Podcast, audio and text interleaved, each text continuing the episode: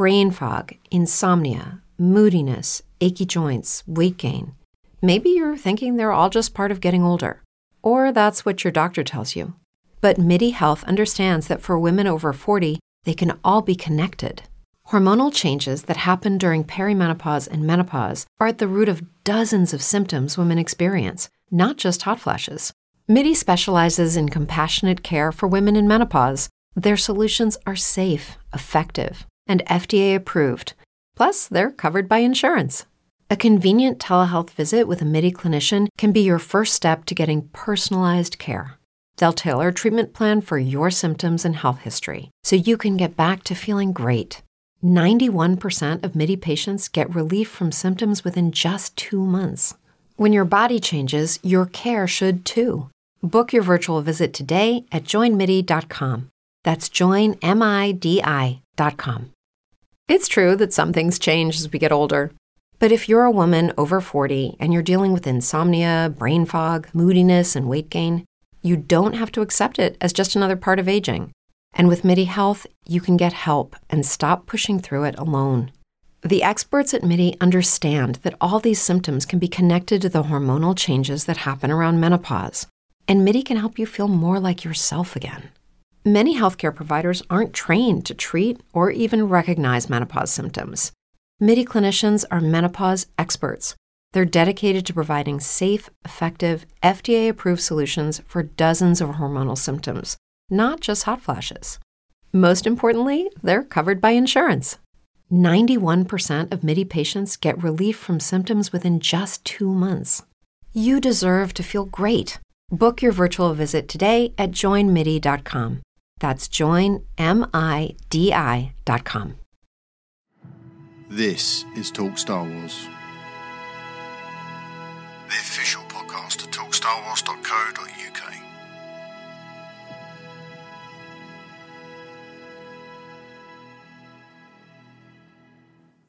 Hello, everyone. Welcome back to Talk Star Wars. I'm Mark, I'm Stephen. I'm Rob. And we are going to be joined by by Paul at some point. Um, but at least the gang is kind of back together. It's been weeks. Steve, how are you? I'm fine, thank you. You good? Are you? Good, good, good. I'm all right. Yeah, I'm all right. We had a we had a break there for a couple of weeks, didn't we? You went away to Florida gallivanting with all your mates, I was I was gallivanting a little bit. Has to be said. with all the. Yeah, What's I this bet you was break I going hear? USA, USA by the end of it. Yeah, Rob Rob didn't get any breaks, of course, because Rob's one of the hardest working men in podcasting. So Hopefully, I'll I'll stop. You got a horse over there. Yeah, yeah. yeah, Mr. Ed. Um, Well, that's the main thing. there's a uh, there's a reference target. Um, right. So before we get started this week, we're going to just say thank you to some people that joined our little community. So over on Facebook, we've added Pat Gwynn, Matthew Horton, Adam Sheldon, and Ben Brown. And Another we'd also well. like to say, sorry, who else? so there's another one as well. Uh, Well, Michael did- Shaw. Michael Shaw added Uh, today. Happened happened in yeah in the last couple of hours. Oh goodness me, sorry I missed that. Michael That's Shaw. right. Michael Shaw, yeah. Thank you, Michael. Also, uh, thank you to Justin Lyon who subscribed to the YouTube channel this week, and thank you to Adam Sheldon uh, for becoming a TSW VIP. Already very active in the community, I can see. Yes, indeed. And also, this is a big one because we don't do this very often. This is a knighthood, and it's a very Really? important knighthood. Um, congratulations to young Jonas Radcliffe, who became a Knight of the Commonwealth this week. Um, I reached out to his mum and just said, "Is it all right if we make him a knight?" And he's uh, absolutely beside himself. So, even though I couldn't promise the lightsaber or the ability to move things with his mind, he Sure. is. Uh, it is a big deal. He is Knight of the Commonwealth. So, That is Jonas. congratulations. Why does it say Jonas Congratulations. Williamson? Yeah, I was just about to ask that, Steve. I'm, Yeah, I'm- it says Jonas Williamson on the notes. yes, I know because that's wrong. Um, Oh, okay. It's all now, right. now I have to cut that out. But, Oh, okay. but that's okay because I, I, can didn't know drop if you'd your. done a type, if you'd actually said it wrong. No, I can drop your audio. Sometimes, Steve, pre- I know what I'm doing. It's been known. okay, and now onto our review section. So we don't have any new reviews this week that I know of. Have you seen anything, Rob? Anything come I have to seen you? nothing come into No. the uh, TSW mailbox. No, I didn't. I didn't see anything myself. Um, so if you wanted to leave us a review in iTunes, and I'm sure because we put the show out on other platforms, you leave reviews there. Um, you can benefit from our Ron Burgundy policy, which is a guarantee. Uh, whatever you write in a five star review, I will read verbatim. So if you want to promote something, a podcast or a blog or a YouTube channel, that's where to do it. As long as you keep it family friendly, we will read it word for word. Um, all right, let's get on to listener comms then. So you can send questions and comments to us via Twitter, Facebook, or you can send email and voicemail to talkstarwarsinfo at gmail.com. That's talkstarwarsinfo at gmail.com, which is what young Ads did. Ads Knight of the Commonwealth. We're very knight heavy this week, I've noticed. Um, who would like to take Ads' question this week? Oh, okay, I'll do it if you like. Stephen, go for it. Dear Paul and the TSW gang. Why is Paul getting his own name read out? Because last, because last week, last week Ads um, sent us a, a question. It was uh, dear Mark and the TSW gang, and Oh, Paul okay. Paul took exception to it. Oh, so, okay. Now, so now much I'm like taking he's exception. yeah, much like he's steering a boat, he's kind of overcorrecting a little bit on this week's I'll just, I'll just, I'll take Stevie Weavy. That'll do to me. Next week Okay. it'll be dear Stephen, the talk.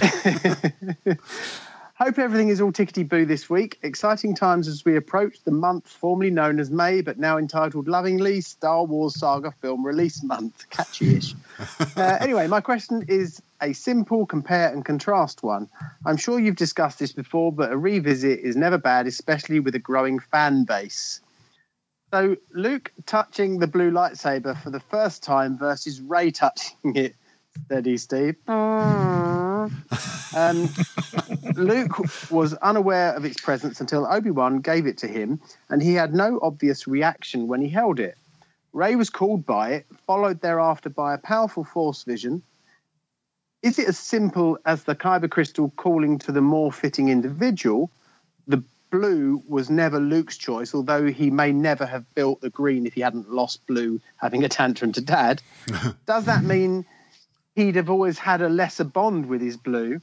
Does that ever really matter? If so, did he have a later moment with the green? This sounds very weird. Um, I've got this orgy of lightsabers in my It's like a weird game of sex Cluedo. yeah, etc., etc., etc. So Rey hasn't chosen the blue either. So why the difference? Is there a chance that the lightsaber has already been a part of her early life somehow, building a connection with her before finding its way to the box in Maz's castle? So many questions, but hey, that's your speciality. Your thoughts, gentlemen, would be greatly appreciated. Kind regards, ads. So, breakdown: Did the Skywalker's lightsaber call to Rey, but not young Luke? That's the first part. Yeah. well, I think. Well done, Steve. By the way, um, I think this is exactly what's happened. I think the the crystal in the Skywalker lightsaber had to have called to Anakin for him to have built that lightsaber initially, but then never called to Luke.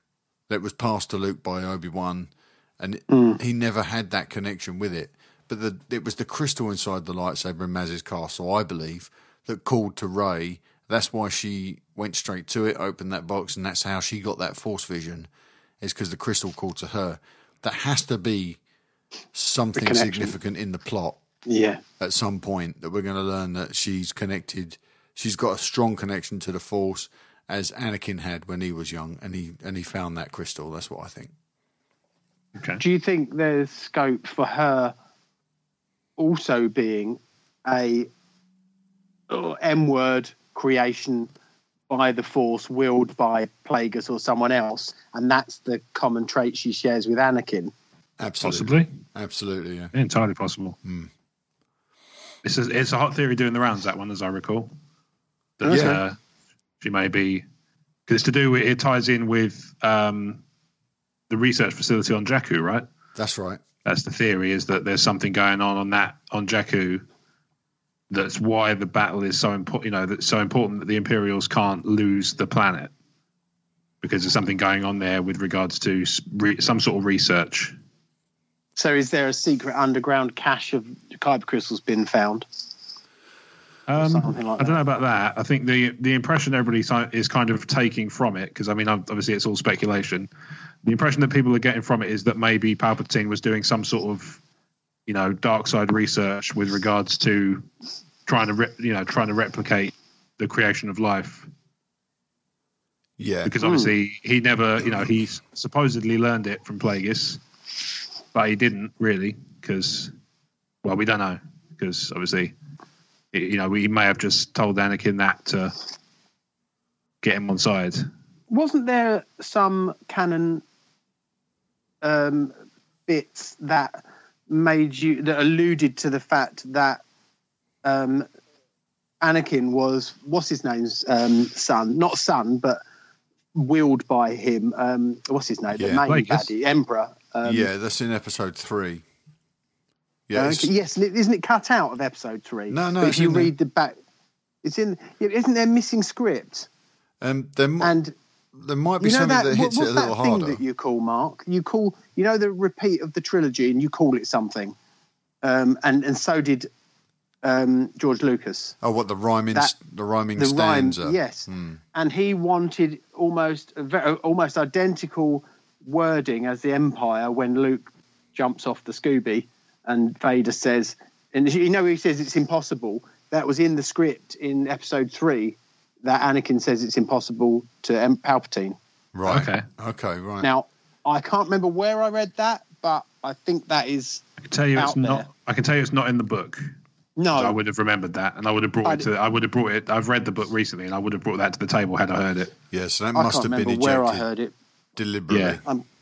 I'm currently googling it now, or any other search All right. engines are available. Okay, well, I think um, looking at this thing, I think that there's definitely something significant about Rey.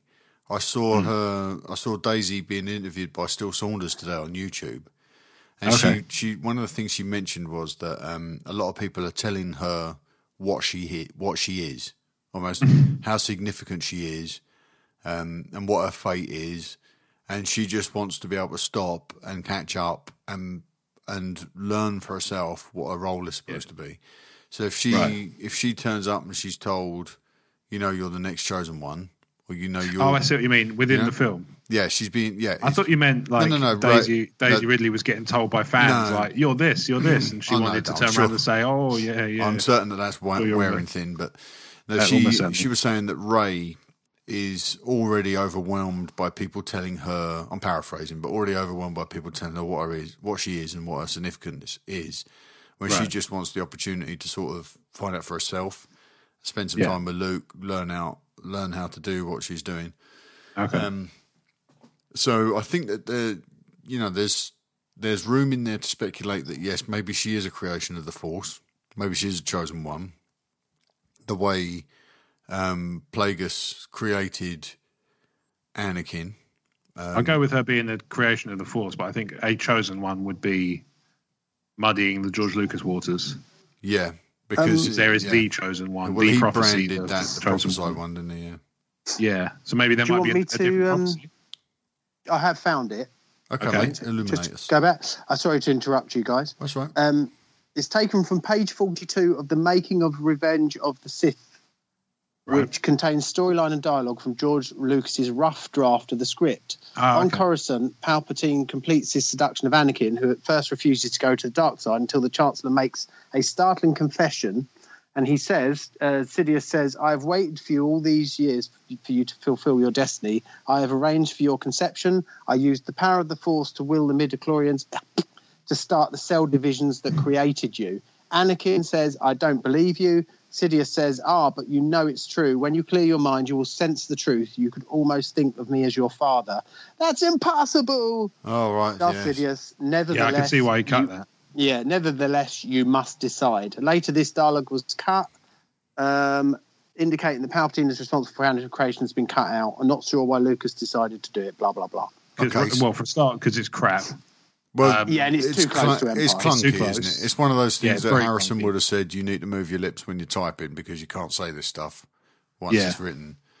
what are you doing? How about this? Yeah, and it's got the M word in it, which we Um, wanted to move away from. Of course, and I must just say, I think we've discovered that Rob does a Harrison Ford as well, which is important. Oh. um, I think that there's a chance here that with Luke's research, Sorry, don't leave. Don't don't tease me like that. We'll, we'll circle back you to that. You don't say things like that. Um, Come on, Rob. What? Get, get Harrison out of the way so we can move on with this. Uh, trouble is now we've just put me on the spot and I've just forgotten Yes, everything front of about thousands like, of people. every single bit of dialogue. We can come. We can come back to it. Um, there's there's room, I think, with what you've just said, Steve, and it must it, it must be said that you're on fire again, bringing this sort of stuff to the table. If this is like the rhyme in stanza, and we've had it once in the original trilogy, and George was going to lay that into the prequel trilogy, which he kind of did. The framework for that thing is there. You know, we cre- we found a way to create life. That's kind of Yeah. Everyone drew the same conclusion, didn't they? Anakin was created by the Sith for whatever mm-hmm. reason. Luke yes. Um, is kind of a chosen one, and that that element of I mean, I'm not going to kick that fight off again. We know Anakin is the chosen one, but Yeah. But Luke's important. Luke is important, he's significant, and that exchange about no, it's not true, and that confusion over the origin and the heritage Yeah. was a part of both the prequel and original trilogies. If it's going to be a part of this trilogy, does it not already seem as though Luke has been doing the research? Luke has been looking. Luke has got what we assume are the Jedi, uh, like Jedi journals, or maybe the journals of the Wills, some sort of literature literature on the Force. Maybe Luke created Rey using the Force. I know we've said this before because he wants her to be the first step towards something other than the Jedi and the Sith. She Right. needs to be able to take what he's got, the knowledge he's hmm. got, forward into a world of balance and not a world that's segregated by these two different dogmatic entities. Does that make hmm. sense? Hmm. If that Sure. if that confusion over your origin thing is going to pop up in this trilogy as well and echo what came before it, maybe Luke's the guy doing the creating this time around. I mean, you say, you say Anakin obviously is the chosen one. Isn't there scope in Nope. this trilogy Nope. to, to bring that? You know, we've spoken about Force ghosts Yeah. to bring that forward into fruition even more. I mean, who's to say in the trailer that that isn't Luke standing there while she's wafting? It's true that some things change as we get older. But if you're a woman over 40 and you're dealing with insomnia, brain fog, moodiness, and weight gain, you don't have to accept it as just another part of aging. And with MIDI Health, you can get help and stop pushing through it alone. The experts at MIDI understand that all these symptoms can be connected to the hormonal changes that happen around menopause, and MIDI can help you feel more like yourself again. Many healthcare providers aren't trained to treat or even recognize menopause symptoms. MIDI clinicians are menopause experts. They're dedicated to providing safe, effective, FDA approved solutions for dozens of hormonal symptoms, not just hot flashes. Most importantly, they're covered by insurance. 91% of MIDI patients get relief from symptoms within just two months. You deserve to feel great. Book your virtual visit today at joinmidi.com. That's joinmidi.com. In her lightsaber around, that could be a Force ghost. That could be Anakin. He, maybe he's training her. Yeah, I mean, it could be, you know, maybe Anakin's work isn't done, and it, and he will have Maybe. some responsibilities beyond the grave, and I hmm, and I certainly think that that's what Kylo wants. I don't think, think that's, that's- what Kylo's yeah, I going to get.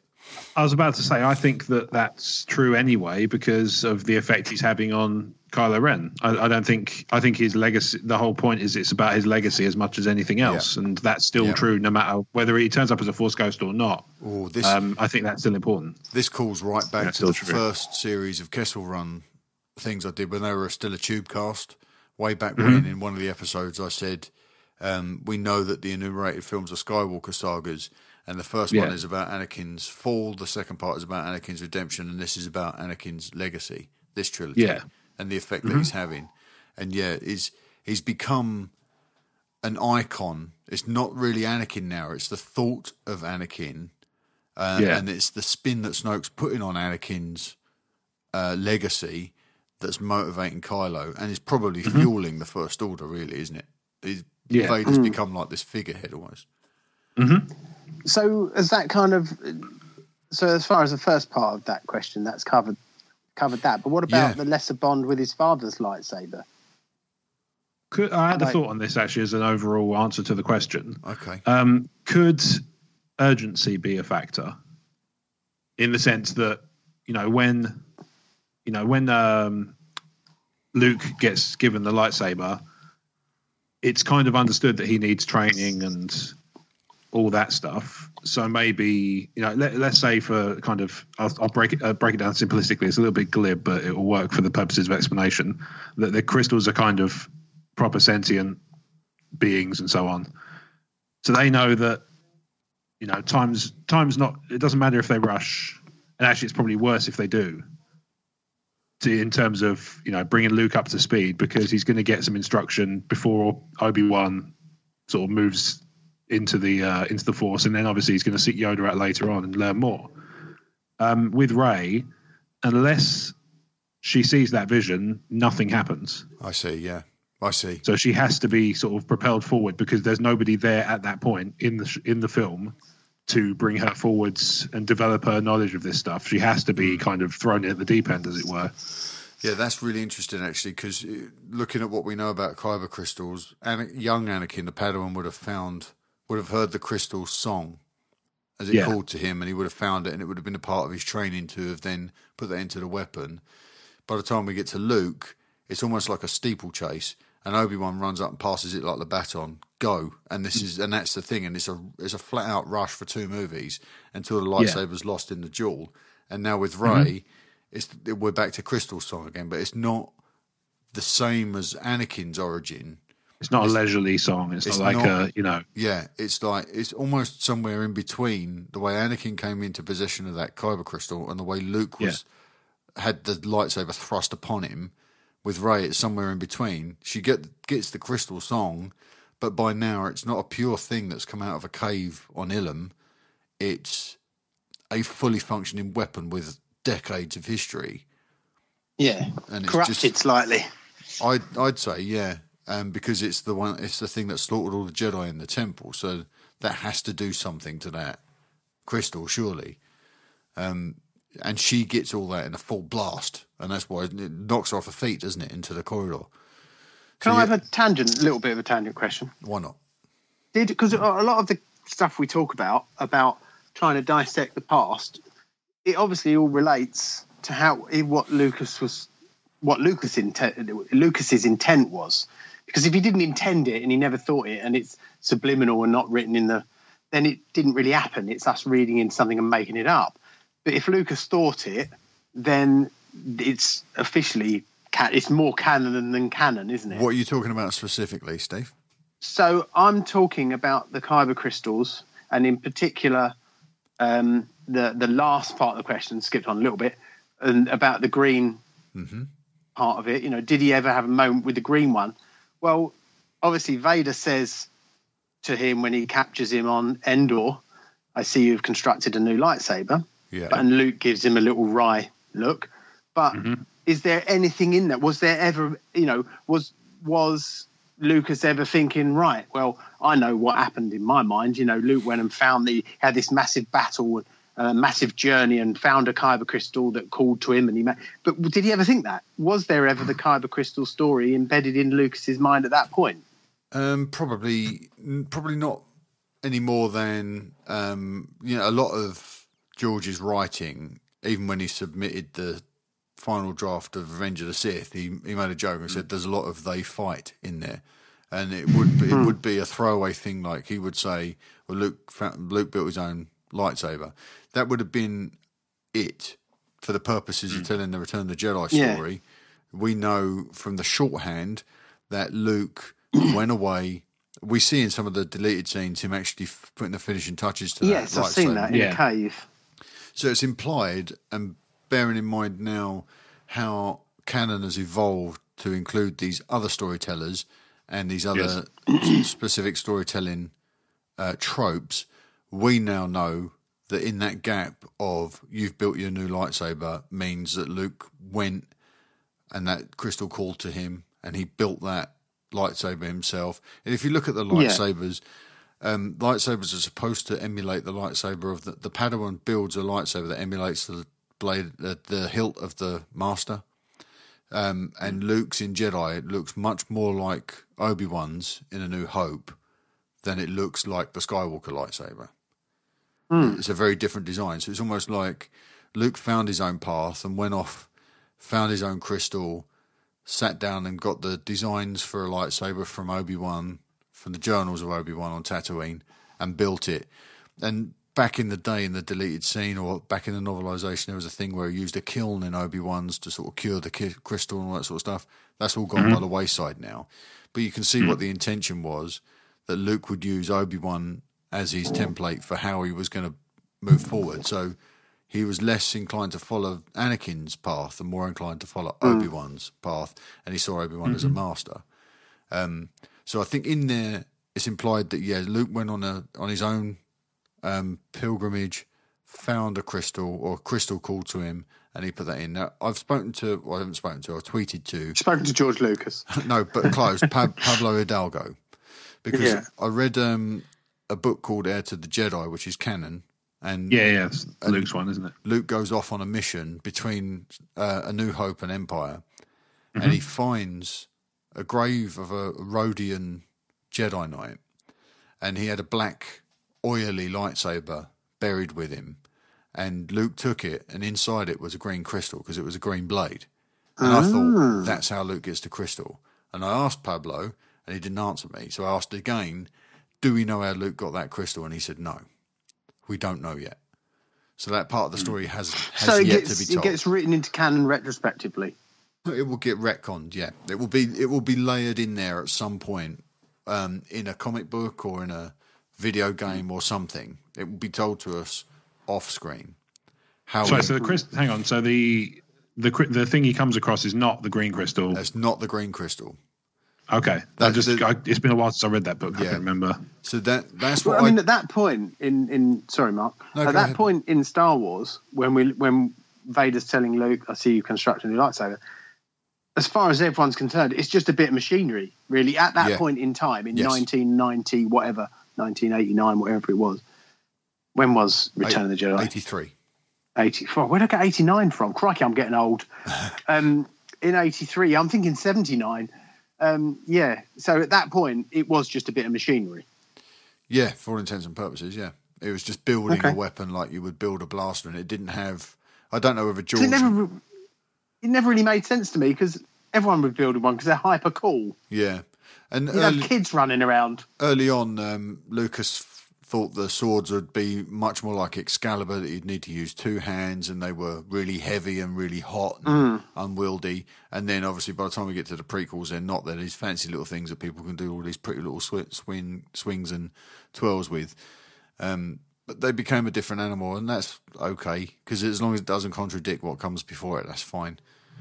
Wouldn't it be cool if it had a fla- if it was like a flaming heavy sword that you, you know you, it was all you could do to lift it? Well, it's kind of like Kylo's, isn't it? That that sort of dangerous looking. Thing. Yeah, yeah, that can blow up in your face at any point. But just to put um, my last comment on Ed's question, which I think is a fantastic question, which is probably why we spent nearly half hour talking about it. Um, I want for there to be something. I want a crystal to call to Luke, and I want Luke to have to go and find it in the traditional way a Jedi did, rather than it be Luke finds a crystal in a, a Rodian Jedi's tomb, or Luke finds because the other theory, the other popular theory as well, is that he found Qui Gon's lightsaber in Obi Wan's uh, possessions, and he used the crystal from Qui Gon's. I don't want that. I want Luke to be a fully functioning Jedi that has gone through every Yeah, the trials. stage of being a Padawan, even if he did it later in life after he'd already faced a big trial. He goes off Yeah. and and between Empire and Jedi, he goes off and finds a crystal and builds a lightsaber the way a proper Jedi would do it. That's what I'd like to see. I see. mean, we, we've said it before. There's so much scope for story here in there for for films. there's For, loads, you know, yeah, there's Star loads. Wars story. Yeah, there's Mm. loads. If they can find a way to do it, it would be great. Or- or I don't know whether there's enough story in building a lightsaber for one movie, um, but you could get away with it in a series of comic books, like a six issue run, and that's all valid Well, now. Well, yeah, and also, I mean, finding that finding that lightsaber in the book, even though it's not the crystal, that was only part of a larger story, wasn't it? Yes, it was only part of something else. it was because I remember that that was the thing that kind of made me a little bit weird on that book was you know it told a lot of stories and jumped around. So there was one bit that was so good, I wished it was its whole book, and then that was sort of been a, one and done. Is that the And then the rest, the bounty hunters on the planet. That was great, wasn't it? it was like it, it played like it played out like you say like Alien. It was Yeah. awesome. And So if I you- wanted a whole film. I wanted a whole book or a film or whatever based on that. It sounded put, amazing. put Luke in that situation, please. That's great. Yeah, exactly. That was what I was hoping would happen, and then like none of it. No, it's pretty, that was all pretty Hmm. weak. Um, Yeah. Does anyone else want to add to what we've said about Ad's question there? I think, no, but I think it's an awesome question. yeah, I think you yeah, guys think it's uh, great- nailed it. Great question. Got our juices flowing. Yes, indeed. Right. Okay. We've got um, a question from Dan Solo. Um, so I'll take this one, shall I? Because then we're going to go straight into Connor's corner, Rob. All right, mate, go for it. Okay, so this is from Dan Solo. Hi, Mark and the gang at Talk Star Wars. I'm Dan Solo at Star Wars Sucker. Always branding this man. He is always I, branding. he's the guy is on message. You He's gotta, a, gotta he admire is it. a legend. Uh, my question is around the part Maz Kanata will have in The Last Jedi, especially with Laura Dern and Kelly Marie Tran being thrown into the mix, and the rumoured returns of Frank Oz, Ewan McGregor, and Hayden Christensen. Will there be any time for Maz? In The Force Awakens, we saw Maz on a few occasions throughout a 15 minute window. She acted as, as a conduit to receiving the lightsaber and getting our heroes to the resistance, albeit by screaming Han's name out in the presence of bounty hunters. Yeah, genius. Once our heroes uh, join the battle amongst the castle ruins, Maz promptly disappears and we don't see her again. Lupita Nyong'o is set to return as Maz, but we'll be seeing more than just a cameo we got last time. Uh, thanks for and have a great show, Dan Solo. So, what happened to Maz in The Force Awakens, and will she be a part of The Last Jedi? Did we cover I know the answer to this. before? We've covered this, haven't we?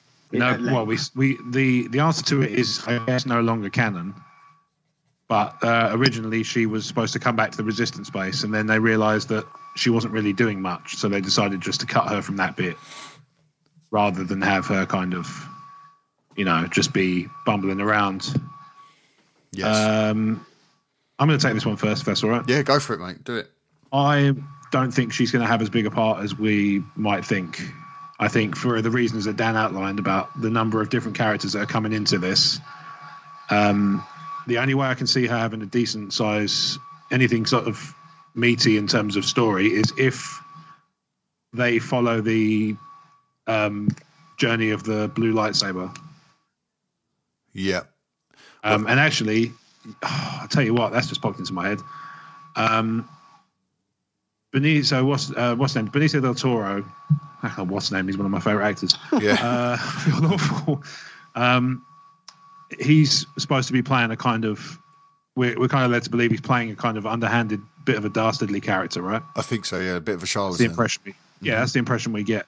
What if the reason they go looking for him is because that's where Maz got the lightsaber from? Oh, that's good. and he's a kind of you know a, a collector of you know i mean it, it'd be him playing a collector again Again, yeah. um, yeah he'd be a bit typecast but never mind um Or a trader. but you know yeah like a trader of kind of dodgy you know black market goods Rare antiquities. Yeah and that sort of thing and so maybe he's involved in something like that in which case she might send she might be the one to kind of send whoever's investigating If you're a woman over 40 dealing with hot flashes, insomnia, brain fog, moodiness, or weight gain, you don't have to accept it as just another part of aging. The experts at MIDI Health know all these symptoms can be connected to the hormonal changes of menopause. And MIDI can help with safe, effective, FDA approved solutions covered by insurance. 91% of MIDI patients get relief from symptoms within just two months. Book your virtual visit today at joinmidi.com. It's true that some things change as we get older. But if you're a woman over 40 and you're dealing with insomnia, brain fog, moodiness, and weight gain, you don't have to accept it as just another part of aging. And with MIDI Health, you can get help and stop pushing through it alone. The experts at MIDI understand that all these symptoms can be connected to the hormonal changes that happen around menopause, and MIDI can help you feel more like yourself again. Many healthcare providers aren't trained to treat or even recognize menopause symptoms. MIDI clinicians are menopause experts. They're dedicated to providing safe, effective, FDA approved solutions for dozens of hormonal symptoms, not just hot flashes. Most importantly, they're covered by insurance.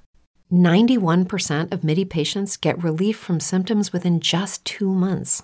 You deserve to feel great. Book your virtual visit today at joinmidi.com. That's joinmidi.com. that on that path. So Finn and maybe Finn Poe and Leia, maybe or something like that. Who knows? Um, or Finn, Finn and Kelly Marie Tran, perhaps. Yeah, well, they're Um, definitely their their path, their story seems to cross with his, from what I'm hearing on MSW. The Yeah. the Kelly Marie Trans Rose and Finn, their stories seem to lead directly to uh, DJ is his working or is his code name, I think, at this point in time. Yeah. Uh, Benicio del Toro.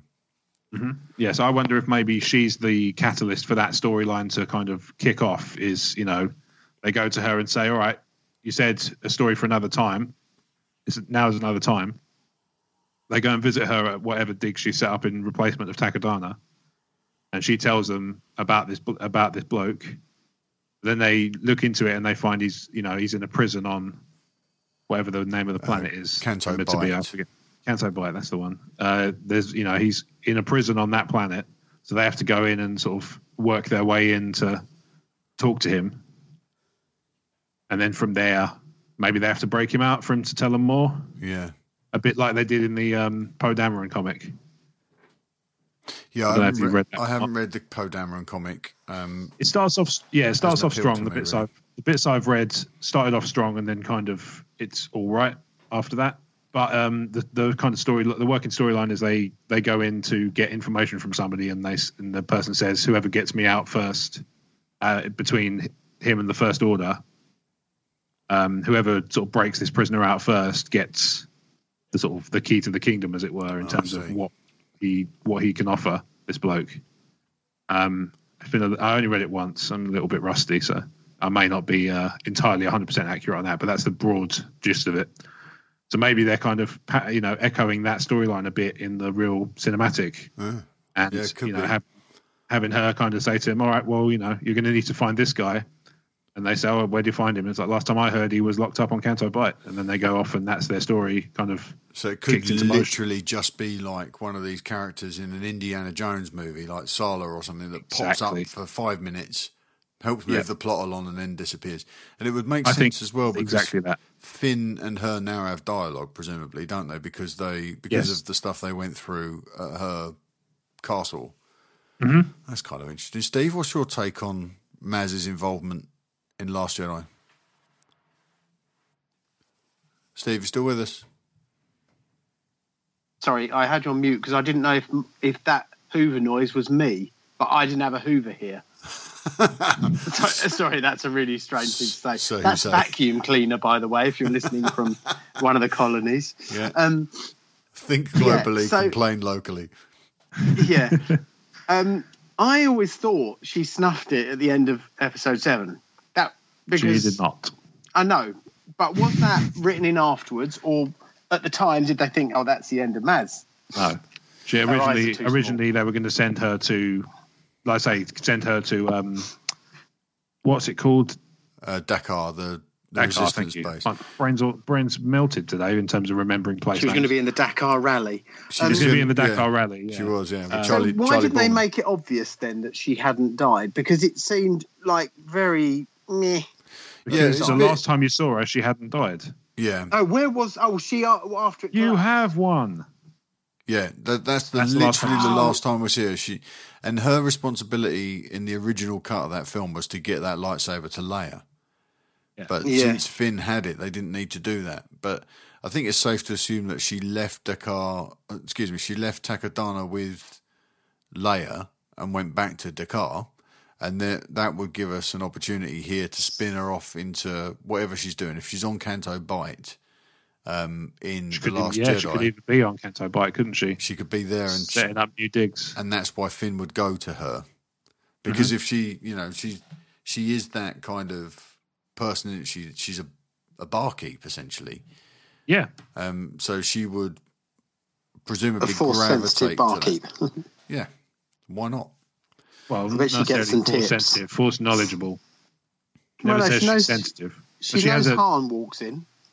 Yeah, true. Yeah, She's obviously not- sens- she's obviously attuned to it, like Chirrut is. yes, exactly. Yeah, I don't think she can. I I think the scene where she wielded it was deleted, wasn't it? it was deleted, but it's put out on the Blu-ray, and I don't think they put What, out where she pulls the ceiling down? Contradicts. Yeah. Yeah, yeah. Yeah. But um, Yeah, I know my little. I know my little Yeah, bits. yeah, you know Yeah. your little bits. Um, Scoobies. I wonder whether or not One or two. she might have a micro cameo in this film, and it might just be Luke. Uh, we we assume from that breakdown we did last week in the trailer that we're going to see um, some flashback stuff. We're going to see Yep. some elements from that Force vision that that Rey had again, um, told from, From a Luke's different point of perspective. So maybe um, She'll Maz play will- part of that. maybe yeah. she'll appear in some of this storytelling that he's got. He needs to pass information on to Rey about that lightsaber and how it got to him. So maybe Maz will appear in those sections, and that's it. Yeah. Maybe, to be yeah. clear, though, Mark, the, the now, I mean, I've seen this trailer obviously about ten times, but the the flash, the the flashback in episode seven where you see the rainy scene where they're all getting murdered is actually we're pretty convinced now that's a fla- actually a flash forward, right? I am. No. I, I'm. I'm convinced now that that's a flash forward. Yeah. Oh, okay. Yeah. Just just because of um, And it was that clever on their part, or did they? I don't think, know. Actually, should we make that a flash forward? Because that I think that's works. a flashback. I've actually. you guys talked me round. Yeah, no, actually, I think you're right. I think um, it, just Kylo's wardrobe alone would suggest is a flashback. But there was something in this new trailer that I said last week, and actually, I think Rob, you talked me down. It was um, Rey running along with the lightsaber lit in a s- Yes. in a, yeah. in a scene that was lit somewhat similar to that flashback, um, which made me think, oh yeah, maybe that is a flash forward. But it's something we've we've gone back and forth on. Uh, When you say Force wardrobe, Mark, out. do you mean the smashed helmet? Mhm. Well, he's got the helmet Yes. and the cl- and the short cloak thing, and we've got an image coming up later on that shows that Kylo, the Kylo we're getting in this movie, is indeed wearing one of Vader's capes, and there's no Oh, helmet. he is. Yeah. So it's um all change uh, Yeah. for theories now when you start to recalibrate based on new information. But I like the idea that that scene of Rey running with the lightsaber is to confront the Knights of Ren, and it might be a take on that vision that we saw previously. I hope they, they handle her abilities much better. I mean, Luke was old enough to make it very difficult to become a Jedi. She's younger, but she's. I hope they don't make her in this one like. Well, they got they, they got to be careful now because she was already amazingly over the top Force mm. aware in the end of seven. So mm-hmm. If they take her back too far and say, "Hang on a minute, she was better than that in the last film," Yeah. Well, So- I, I've I've kind of put this out there, Steve, in a similar way, just to kind of temper expectations for those who, uh, you know, for those who are expecting her to pull star destroyers out of the bloody sky. I think what we're going to see more of in this film is her learning to control the raw energy rather, and she's not going to appear to be that much more powerful. Powerful, but really she is because what she's learning is focus and control and discipline, which is, you know, Isn't what that- is going to allow her to do Yeah. you know she's going to be able to do powerful stuff but it's it probably won't appear that she's actually gaining a lot of ability since episode 7 but actually No. she's gaining something more valuable which is to say to be able to control it properly Yeah. Isn't that focus you're talking about exactly Yeah. what Luke's drive, going away from? Because he, he, he, you know, the Jedi ending, and if we're thinking of that as becoming grey Jedi's, a bit of Well, both, not so we would- much focus, more well, raw. Well you missed a discussion in the last episode steve one of the things that i i postulated and i'm still convinced of this is that that line in the end of the teaser is split and that there's something in the middle um, so give me the whole line. the, the the line is Time for like, the uh, Jedi to end. There's one, yeah. There's one Yeah, I thing I know. know for, that. There's one thing I know for sure. I know one truth. It's time for. I know one truth. It's time for the Jedi to end. I think there is something in, In between those two sentences because if you listen to it, it sounds like something's been something's gone missing, and also the only bit of that you see is the second half with Luke kind of peering at, uh, we presume Rey from outside of the from outside of the cave looking in. Yeah. Uh, Do you think it's something like, I know one truth, Mac Dad will make you jump, jump. It's time for the Jedi to end. and it's Yeah, all it's- about. So the uh, episode nine is uh, Dawn of the Mac Dad. Yeah. and he does a little jump. crisscross jump. shuffle. Yeah. Obviously, Um, no, I, I was thinking it might be something like I know one truth. If you can't be, t- if you can't be, um, if you can't learn to control your powers, it's time for the Jedi to end. Oh, okay, Yeah, yeah, that yeah. Would, that would be awesome. That one came to me last. so- that, that one came to me since the last time we recorded. I didn't. Goodness I didn't me, raise it that's a time. That's one. the kind of thing. Yeah. That's the kind of thing I could imagine it being. You know, or if it's Yeah. like if we can't, um, if we can't accept the, if we can't learn to balance the light and the dark, it's time for the Jedi to end. or- Yeah. Yeah, in- I, I in can't order- in order- imagine in order take to save us- the galaxy or something like It that. could Yeah, be a I, I take can't on- imagine they'd take us on a nine, No. an eight film trip only to say, "Oh, well, the Jedi was all uh, actually wrong." But this Sorry. is the that's the biggest concern, Steve. That's people's biggest Yeah. concern now is that new story elements are going to reframe the heroes of old as fools.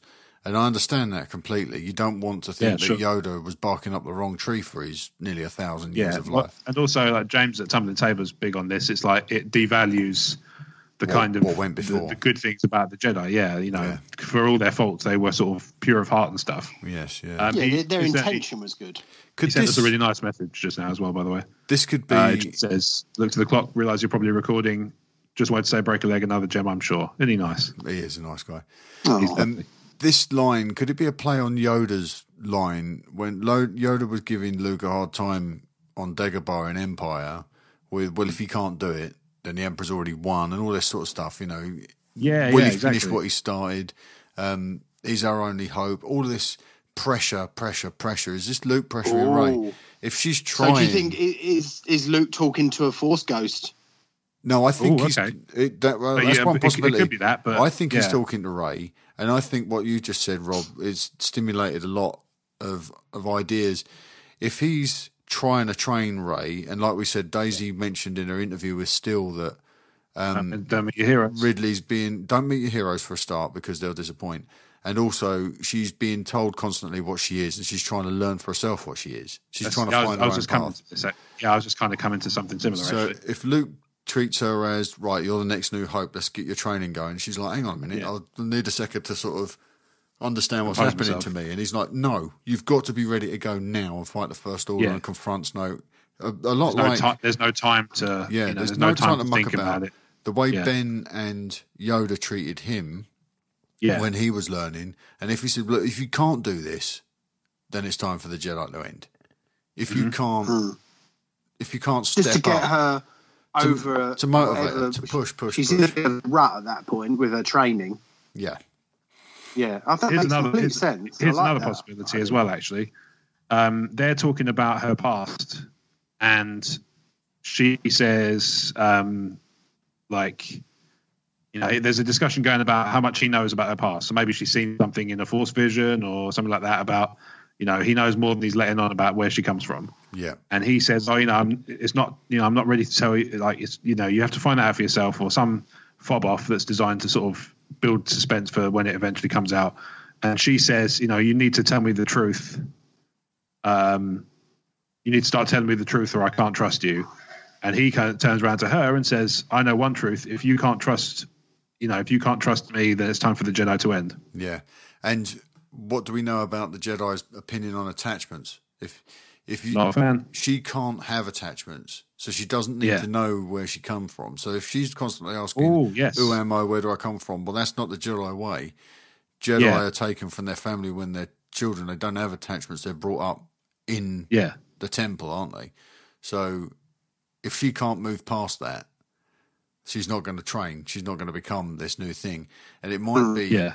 the same way Luke um, almost rebelled against Obi Wan and Yoda's Mm-hmm. training and went his own way and got a better result. Maybe Rey will do the same thing. And the way Luke's trying to shape her into something will lead to her saying, No, I'm going to step off that line. I'm going to find my own way. And she'll get a better result, which might be Kylo's re- redemption, you know, saving Kylo from Snoke.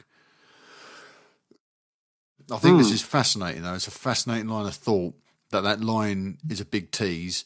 And even though the intention is the same, that missing piece of dialogue could be a massive key that unlocks everything, couldn't it? Yeah, I know have one to truth. Say, I think it's in there. That's the impression I get. Is the fact that you don't see him deliver the first half Yeah. is is deliberate because the first half is something else. Yeah, I mean they know something that happens in people between. podcast and Of course, video, you know, the vlog this to death, don't they? These trailers, and Yeah. they they have to be a bit clever with it all. You Otherwise, should it will get. You should have felt the the ripple in the room, Steve, when he said that line when they first played the the trailer because we only a certain amount of people heard it because we were at the back of a crowd of what must have been thousands of people looking at a big screen. Mm. So brain fog, insomnia, moodiness, achy joints, weight gain. Maybe you're thinking they're all just part of getting older, or that's what your doctor tells you. But MIDI Health understands that for women over 40, they can all be connected. Hormonal changes that happen during perimenopause and menopause are at the root of dozens of symptoms women experience, not just hot flashes. MIDI specializes in compassionate care for women in menopause. Their solutions are safe, effective, and FDA approved. Plus, they're covered by insurance. A convenient telehealth visit with a MIDI clinician can be your first step to getting personalized care. They'll tailor a treatment plan for your symptoms and health history so you can get back to feeling great. 91% of MIDI patients get relief from symptoms within just two months. When your body changes, your care should too. Book your virtual visit today at joinmidi.com. That's joinmidi.com. Brain fog, insomnia, moodiness, weight gain. Maybe you think they're just part of getting older, but MIDI Health understands that for women over 40, they can all connect to menopause. It's at the root of dozens of symptoms we experience, not just hot flashes. MIDI clinicians are menopause experts offering safe, effective, FDA approved solutions covered by insurance. 91% of MIDI patients get relief from symptoms within just two months. Book your virtual visit today at joinmidi.com. when he said the line, "It's time for the Jedi to end," the ro- the temperature in the room changed, and everyone was like, Yeah. "No!" And we was going, "What? What was said? What was said?" And someone leant over and said, "Oh, that was Darth Vader that spoke." And we said, "What?" And ran off and watched it on our phones. And then I put Yeah. two and two together as when Luke said that, you could feel it. It was Yeah. palpable. It's pal- palpable. Emperor palpable. It was Palpable. Emperor. It was Emperor palpable. It was. um No one expected it, and no one liked it. Everyone hated the fact that Well, Luke maybe could they're that. maybe they're using that as a gauge. I don't know. Of course, maybe of course. could it could it be that that's not even in the film? well, that's, Absolutely. It's made for the trailer. Absolutely. that's Yeah. definitely a thing. I, I think that's da- a dangerous game to play now, especially with something as provocative as that. I think even cognitively reframing it the way we've discussed it this evening is Yeah. a is a gamble. Um, but it does put it does place Luke firmly in a position with his relation. What we've discussed place Luke firmly in a position with within his relationship with Rey. You need to step up and deliver, or the Jedi are going to go away. Um, not what we're all thinking now, which is, oh, Luke's gone to the dark side, or Luke's barking mad, or Luke wants the D- Jedi to die so that the Grey can rise. No, it could be as simple as Rob said. He's just saying, get your stuff together because you're going to have to deliver, or we're going to put all this stuff down. That's, uh, Yeah. I think that's uh, just a thrilling and exciting theory, Rob. Top Well, like I say, I'm. I'm gonna I'm gonna put it down there now. A prediction locked in as early as April, yeah, uh, which would be Ma- well, it's May Day by the time this comes out, isn't it? yeah, maybe. Um, so May the first, I'm saying categorically, those words from that teaser are delivered in the film, but not in a continuous line. yeah, Mm. Yeah. That's May the first. I'm making that call. I um, Lock that in. We'll get that. I need you know, to try and talk you into Pablo to it. writing a Star Wars Insights on the site for this, Rob. Get your thoughts Okay. out there in print. That would be Don't really, need a lot of convincing. yeah. No, I think you need to get that down, mate, because that's a, that And one's get your top compelling. four and do a Twitter poll. Be our return of the Twitter polls. okay. Yeah, Oh, okay. Yeah, I could do something with that. I've got an Okay. idea for that. I'll, I'll mix what I said and what Paul said. right, Dan. Um, we wandered off of your Maz thing there, but then that is what we all want to do. Unfortunately, we are like a bag of cats in a tornado. Totally worth it. I'm sure he'd be happy enough when he yeah. hears what we said. Personally, I think Maz will have a tiny piece in some sort of throwaway scene. But- Uh, Rob thinks that maybe Maz will play a part on Canto Bight, um, and she will be the connective tissue between Finn and Rose and their possible mission. And Steve um, likes uh, hedgehogs. Um, right, let's move on to our break. And he really uh, does. If we go to our quick break, and then when we come back, we'll hopefully we'll jump into Connor's corner and we'll see if we can get Paul into the call because he's having an absolute nightmare at the moment. We will be right back. Ready. Set. Spartan Race is back for 2018, and we're accepting no excuses. Barbed wire crawls, tire drags, spear throws, and much more. Whatever your ability, you'll discover the right challenge for you. Take on our 5 to 25 kilometre events designed to push you to limits you never knew you could overcome. Complete an obstacle course race and let adventure back into your life. Are you ready to unleash your inner Spartan warrior? Visit spartanrace.uk. If you'd like to support what we do here at Talk Star Wars, you can do so by becoming a TSW sponsor. For as little as £1 per month given securely via PayPal, you can help us keep the lights on here at TSW. When you become a TSW sponsor, we will elevate you to VIP status. As a TSW VIP, you'll get access to an exclusive stream that provides you with fun downloads like HD wallpapers for your desktop, tablet, and mobile device, ringtones and text alerts courtesy of our very own audio Jedi at Rob Wade Vision. You'll also receive a monthly newsletter with news about what's going on here at Talk Star Wars, and you'll get a priority release of the new Star Wars audio commentary series called TSW Feature Comms. All this for as little as £1 per month. Head to talkstarwars.co.uk forward slash support and become a TSW sponsor today, and the Force will be with you always. And we're back. So, as you've just heard, you can find out all about becoming a TSW VIP at talkstarwars.co.uk slash support. Did you know one of the first people to become a TSW VIP was Connor? I was as surprised as you. And yet here we are with uh, the segment that always follows the VIP spot, or at least it does now. Uh, Connor's Corner featuring Leo. So, Connor writes thusly Everybody drink.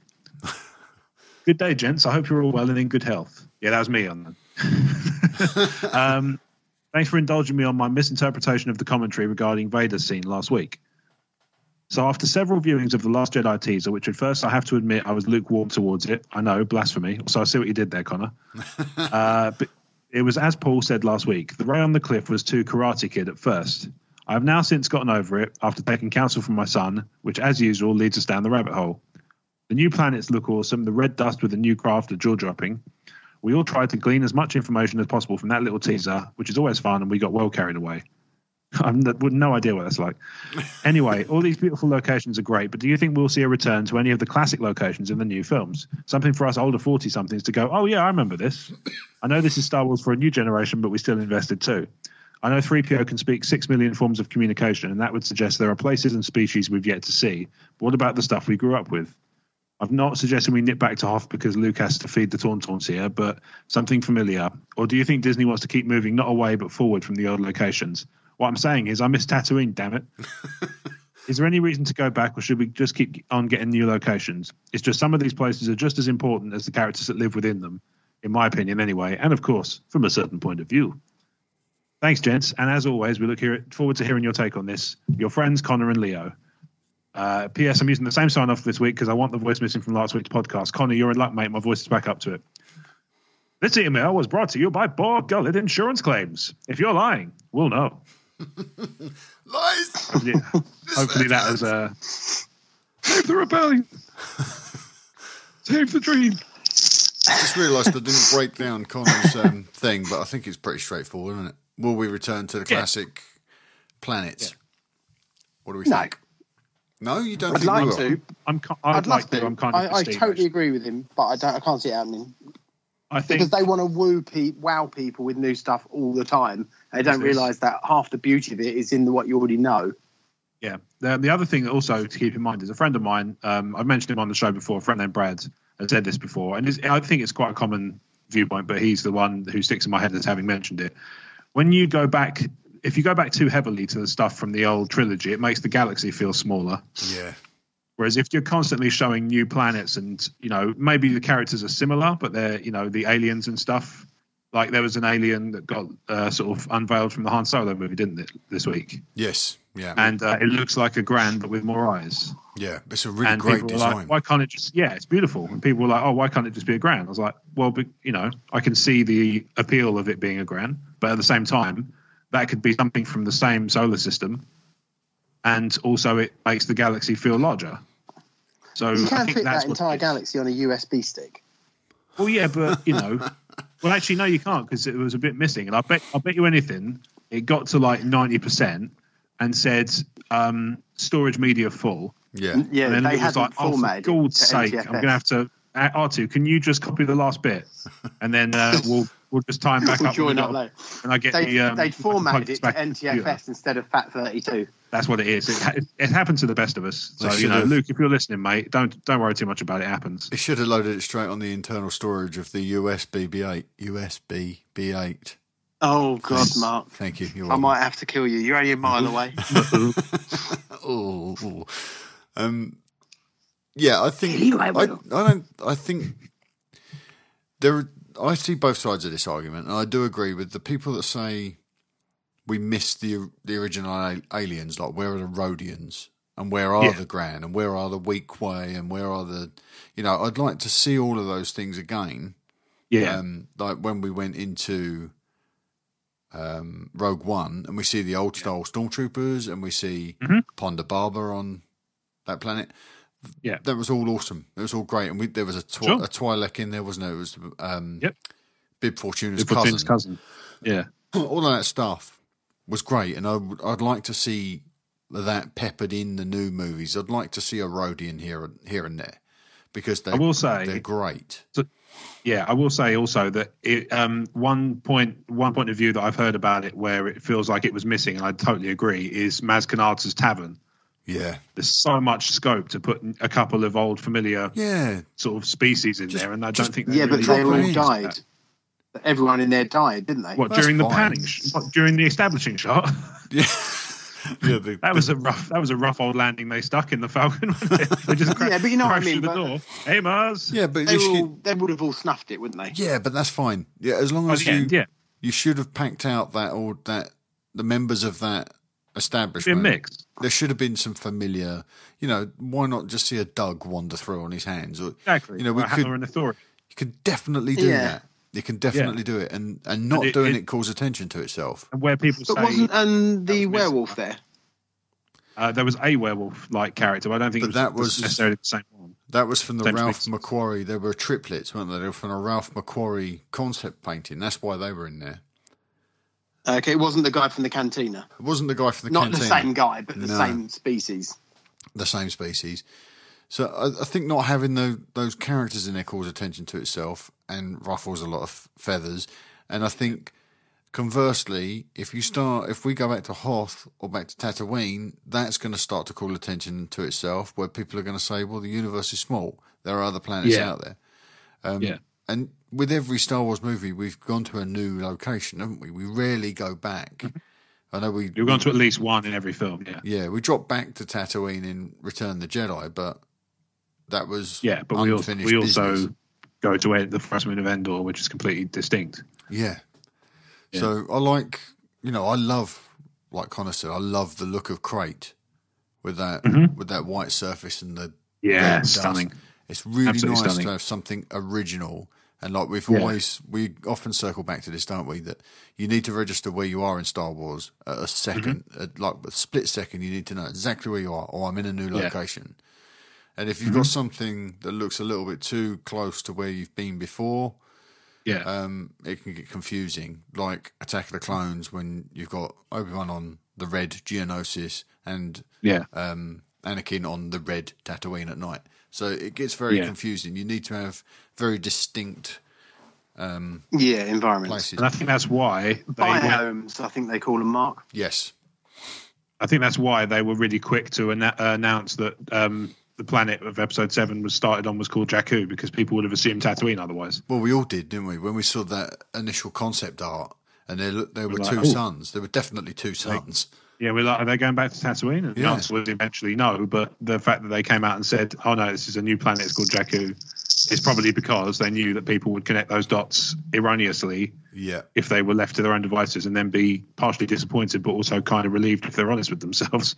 Here's an extra little piece as well. I, I threw this out. I think I was talking to the guys at Tumbling Saber about this. Um, what is it with all these deserty planets? Um, And the fact that when you have a deserty planet, usually there's a force sensitive being sat on it.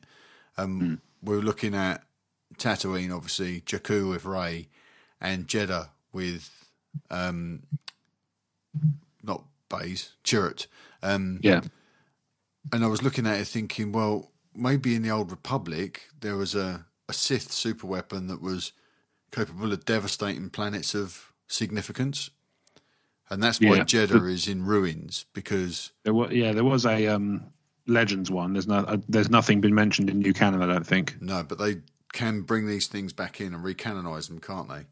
Sure. Yeah. So is there a chance that Jedha was in ruins because the Sith destroyed it with a super weapon? And did they also destroy Tatooine and Jakku with a super Well, apparently, yeah, Jakku was supposed to be verdant, wasn't it? Yes. Originally, supposed to be like a not an ocean world, but it was supposed to be quite a green world. It was and it supposed to be sort of- vegetation. And Yeah. um, there was some stuff in the Ahsoka book about the Empire sort of ruining planets by over farming them and leaving them desolate. And That's I- certainly what happened to Jedha City, wasn't it? yeah, and I I guess there's sort of room to suggest that that might be Well, they Uh, had. I a read thing. somewhere the other day that they had quarter of a million star destroyers at one point, really. Okay. and they were being made on a, a ring around the planet, Oh uh, yes, like, like, a, a docking ring. shipyard. Yeah, Yeah, Yeah. So and it's there was fine. quarter of a million at at one point, and each one had was it? Uh, it might have been fifty thousand staff, for want of a better word. That's a lot of mouths to feed. That's assuming they're all Yeah. crewed with a full a full complement. Not Well, yeah, necessarily. yeah. yeah. Yeah, if it was if it's still the one that was in Legend, it's Slew. They're called it's called Lewis Van, the shipyard, Oh, okay, because that's uh, an important piece in the original Thrawn books. ah, right. Good, good bloody books. I think If people there's- haven't read them, ignore the fact they're not canon anymore and just read them anyway. They're so good. yeah, just go to um, toolstars.co.uk forward slash books. You're on this. I know there isn't the old It's true that some things change as we get older. But if you're a woman over 40 and you're dealing with insomnia, brain fog, moodiness, and weight gain, you don't have to accept it as just another part of aging. And with MIDI Health, you can get help and stop pushing through it alone. The experts at MIDI understand that all these symptoms can be connected to the hormonal changes that happen around menopause. And MIDI can help you feel more like yourself again. Many healthcare providers aren't trained to treat or even recognize menopause symptoms. MIDI clinicians are menopause experts. They're dedicated to providing safe, effective, FDA approved solutions for dozens of hormonal symptoms, not just hot flashes. Most importantly, they're covered by insurance. 91% of MIDI patients get relief from symptoms within just two months. You deserve to feel great. Book your virtual visit today at joinmidi.com. That's joinmidi.com. It is Ryan here, and I have a question for you. What do you do when you win? Like, are you a fist pumper?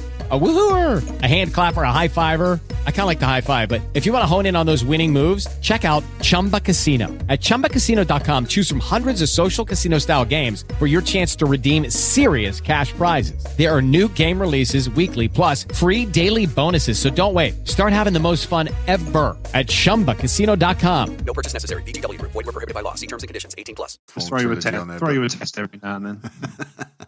Um, yeah, I think maybe we could, in these new movies, maybe we could stand to return to somewhere like Endor because of the Vader funeral pyre. yeah. But other It's- than it's- that, exactly. let's keep moving It's forward. Well, it'd be it great relevant. to see the crashed uh, Death Star, wouldn't it? Because pieces of it would have Well, entered was- the uh, atmosphere. That was part of an early draft of The Force Awakens. Yeah, because didn't the Millennium Falcon go underwater? Underwater, yeah. Through the wreckage. Blimey. And I'm sure there's Yeah. some significance there with Vader's crystal. We're going to touch on something in the news. It's just about making sense of it, isn't it? As long as the It is. as long as the as long as the way it's included is sensible and doesn't mm. just have you going, oh, they've just done that for the sake of doing it. Yeah, Like none of none of the stuff in Rebels, none sorry, none of the Rebels cameos in Rogue One felt forced. They all were they all made sense when you if you look at the big picture.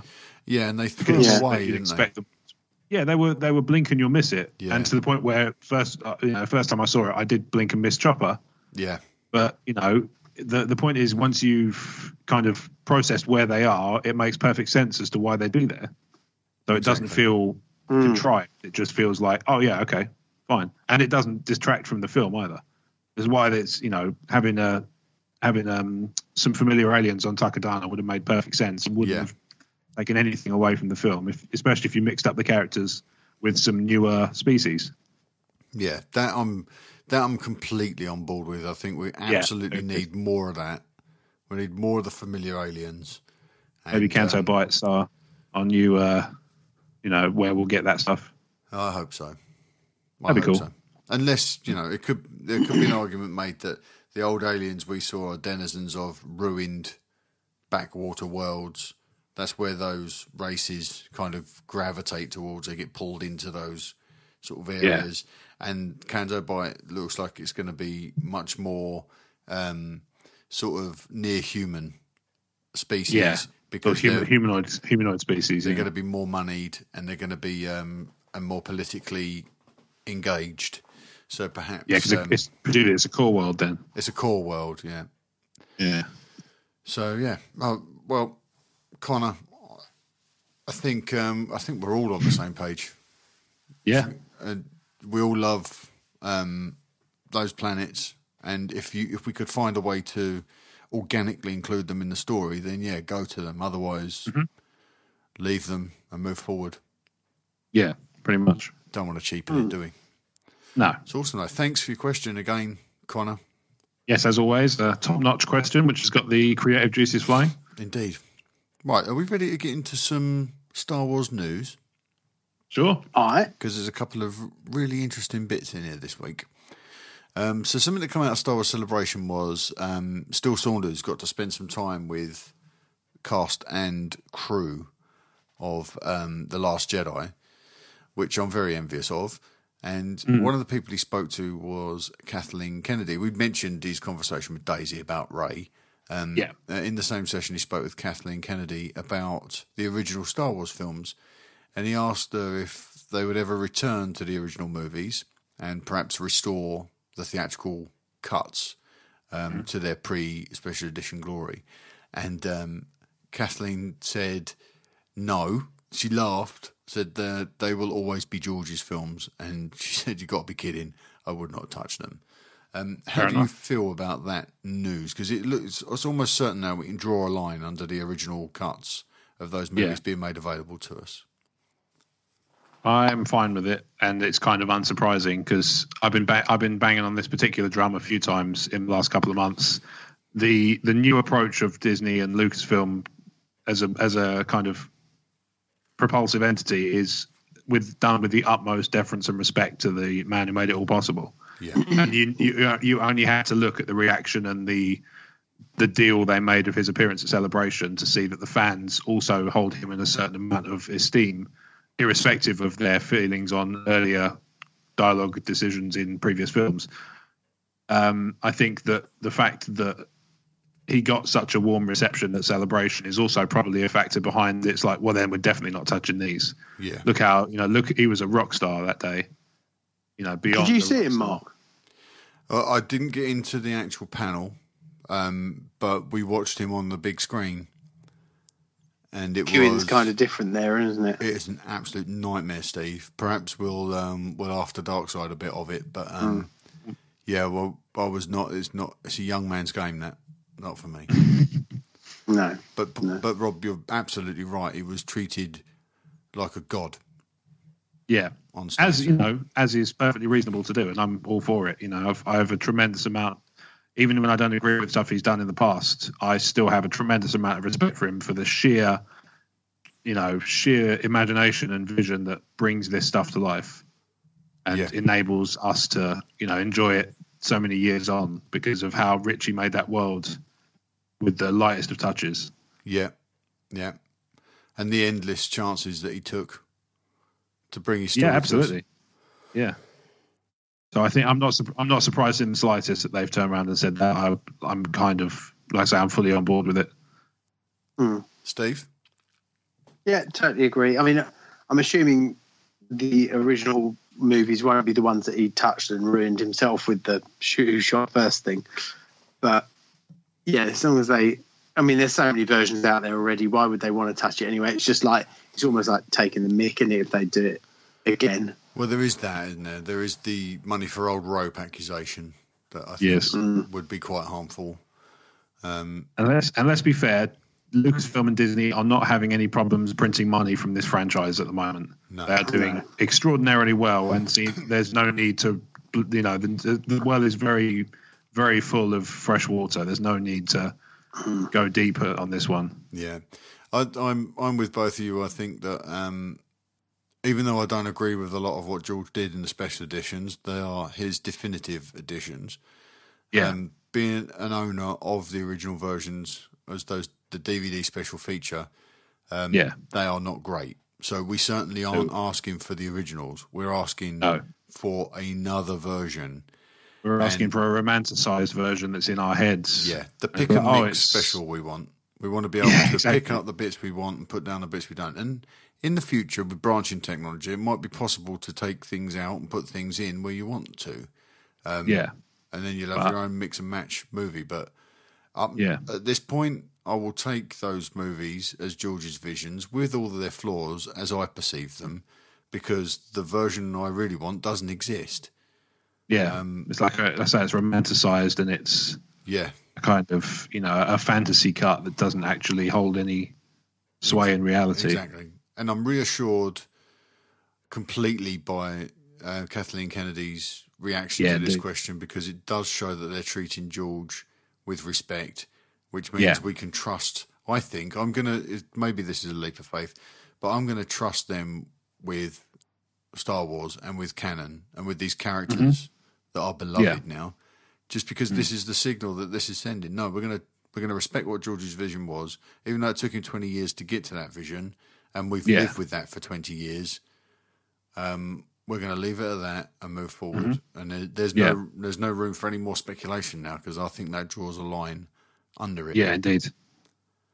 So I'm reassured that they're respecting him and they're respecting Star Wars and they've got respect for us. So that's that's all good. Yeah, Well done. Well done, Kathleen. Um, all right. total pro. Total pro, yeah. We really admire her. Um, Last Jedi news. So this was well. There's two things here. There's the costumes, which we'll get to in a second. That was a late addition, and then there's this rumor about Luke's necklace in the Okay. in the Last Jedi. Did you see this this week? I I haven't. No, I, this is funny enough. When I saw it in the show notes, it's the first I've heard of it. Right. It I, popped I up on saw it, but I couldn't see what they were talking about. Right, it- but it, Oh. this it's something that popped up on the MSW. Um, Okay. it's somebody who's a source of Jason's and is trustworthy, and he said that Luke wears something around his neck that he Okay. described as looking like a carved wooden dog whistle, Right. which is a quite an eccentric way of it, it- describing a necklace. But apparently, Yeah. he's got this necklace around his neck, and in it is a small red crystal. Okay. So that got everybody thinking. Yeah. Um, it blew a lot of minds, and I'm wondering whether or not this is part a part of, mind you, not the whole thing. Vader's kyber crystal out of the lightsaber lost on Death Star two, because if it is a part of that crystal, and Ben Solo got the other part, that would explain that blade in Kylo's Yeah, lightsaber, which why is it's what not I- working properly. and I've been it. saying that for ages. I've been, to be fair, like you, Rob, we were planting your flag in the ground over this theory of yours with the Last Jedi line. Um, Yeah. Way back at the Force Awakens, I said I think Kylo's lightsaber's got Vader's crystal in it, and that was the story of the perfect weapon. That's why the blade Mm-hmm. is ragged. We know from the from the visual dictionary for the Force Awakens that at the heart of Kylo Ren's kyber crystal, um lightsaber, the kyber crystal is cracked. Yeah. Um, so why can't it just be a chip of the kyber crystal off of Vader's and Luke's got the other part? Would it be Hmm. powerful enough with only a small piece to actually power the full saber to a full length? I've seen. Well, it's only a chip, isn't it, that's come off of it? That's what I mean. But yeah, but if it's that's what I'm saying is if uh, unless Luke's got the really small piece and Kylo's got the big piece, yeah, there doesn't seem to be like a standard size. Um, because. I thought about this, and if you in the, I think it's Catalyst actually, not the Rogue One book. I think it's in Catalyst where Yeah. um, Krennic shows Lyra. I think he shows Ly- Lyra or Lyra Erso and Lyra. Galen Erso a, a little box, and he opens it up, and there's kyber crystals in there. yeah, And he, he gives this is how he seduces Galen. He gives Galen this a look at this kyber crystal and says, "Look how pure this is." Yeah. That it's a very creepy, and this book is so well written. It's a very It's, creepy oh, Catalyst is wonderful. because it's almost. I don't know about you, Rob, but the hit I got off of this part of the story was this is a Nazi with a with a box of gold teeth. You know, it's that kind of thing. These crystals came out of Jedi lightsabers. Uh, Yeah, freaky, So yeah. it's the creep. It's the spoils of war, right? And they Yeah, describe. well, them- yeah. I mean, um, I didn't go quite as far as you, but I kind of got a similar vibe. Yeah. Yeah, it just uh, I found it really like irksome, and in the and when I was thinking about it, I thought, well, they've really gone for that kind of. These are the things that we've picked off the dead. You know, it's like kind of Yeah. gross, really. Um, but they describe them as being finger sized, the kyber crystals. Okay. Now, if you look at Rebels, when Much smaller. Ezra finds his kyber crystal, it's Yeah. tiny. It's like a Rice Krispie. So Yeah. you've got there's room in there to suggest that they can be either size, and maybe Yeah, I it's suppose. about focusing not just the size of the crystal, but how you focus that crystal. If you've got Yeah. a larger crystal, you've got more to work with. hmm But it seems to be Okay. the So crack. how did Vader's lightsaber get cracked then? Why did it? Why was it taken apart? Is that another canon story or? I think it is, but I don't think anyone's noticed yet. And I, I haven't heard anyone but me say this, and it's frustrating the hell out of me. oh, Right. Here's a question then. I'm going to play devil's advocate with this. go on then. We've got a bit of noise on the line, Steve. Is your mic rubbing your chin? Your chin? A little bit, yeah. Um, It's actually Quick rubbing the cat. a quick uh, devil's advocate question then. Mm-hmm. Why, if Luke wants to celebrate the man his father was, why doesn't he uh, spend his time tracking down the blue one instead? I I haven't really thought because this is all quite new this week. Because that's who he died members- with, the red one, didn't he? He, He died, with the red one, yeah, but Well, then that was. Vader dying, not Anakin, and hence why the Force Ghost is Hayden Christensen and not Sebastian Shaw. Yeah, the lightsaber itself went into Death Star two, right, with his hand. It went Yeah. down the shaft that the Emperor went down. Mm. So my But- my theory was my theory has always been that when the Death Star exploded, Endor got peppered with um, Stuff. shrapnel from the Death Star. Yeah. And we know that in an early draft for the Force Awakens, the Death Star was in a in a river or in a in an ocean. It's underwater Yeah. somewhere on Endor. And then you got the Perfect Weapon book, which Mm-hmm. I can't see why no one else is seeing this. The book is called The Perfect Weapon. And Yes. it's about somebody who's been Bazine Netal is hired to go and find this mystery item and bring it Yeah. back to her client. And that Yeah. mystery item was found by a stormtrooper that was stationed on Endor, and he picked up this Yeah. thing that he found on Endor and kept it with him as a trophy from Endor, Mm-hmm. Yeah. and it was interned with him in his tomb. And Bazine Netal breaks into the tomb, takes the box. The book ends with her driving away in the speeder with this box on her lap. She pops it open, and the prize is inside. Now they don't say what it is. The book's called Yeah. The Perfect Weapon. Why would Mm-hmm. it be Darth Vader's helmet, which is what a lot of people think it is? yeah, the box didn't sound big enough to have a helmet in it. It never seems Anyway. big enough. She's in the tomb with the stormtrooper's body and the box containing this mystery item. How Yeah. on earth is that that giant helmet? Yeah. It can't be. So I'm. And conf- is this is this book canon? this book is Yes. canon, but they're So, never yeah, it's gotta explicit. be the it's got to lightsaber, be, isn't it? It's called the perfect weapon. I can't keep hitting that thing enough. It's screaming it's out a to kyber me. crystal from, From the, crystal from the Death Star Star. firing laser ring. Yeah. No, I That's think I was just kind of- I considering. think that it's the lightsaber, and Yeah. I think Kylo. Well, I thought Kylo hired Bazine Netal because we know she's got ties to the First Order because we see that in the Force Awakens. She's he in it, hires yeah. Mm-hmm. her to go and get it, so she brings him that, and then he takes the Kyber crystal and builds his own weapon. Now Mm-hmm. I'm starting to think that maybe Luke hired Bazine Netal to get Yeah. the weapon, and he had it at the school where Right. he, and maybe he brought all of Vader's stuff from All right. um, Endor back to wherever his school was, and that's where Ben Solo becomes hold of the helmet. obsessed with it, and that's where he gets everything. And he takes Yeah. part of the crystal, and Luke's left with part of the crystal. You know, like in the Lord of the Rings, there's a Right. there's a sword. I know all the swords have names, don't they? And I, I don't know what the sword's name is, but it's the Sorry, it's, I'm just. Um, so what lovely. Illid- Illidule? Um, it's the sword that Elantia. is broken on the tray that oh, um, not Bane's. Oh, what's it called? Yeah, it's it's It- Angel's Air. And it's reforged, isn't it? And it's the Yeah, one right. that um, Strider. I don't I think I yeah, don't I think it's enough it's about the Angel rules. Aragorn. Aragorn. It's his. It's his. Yeah, I'm they sure it's, reforge it and um, he uses it.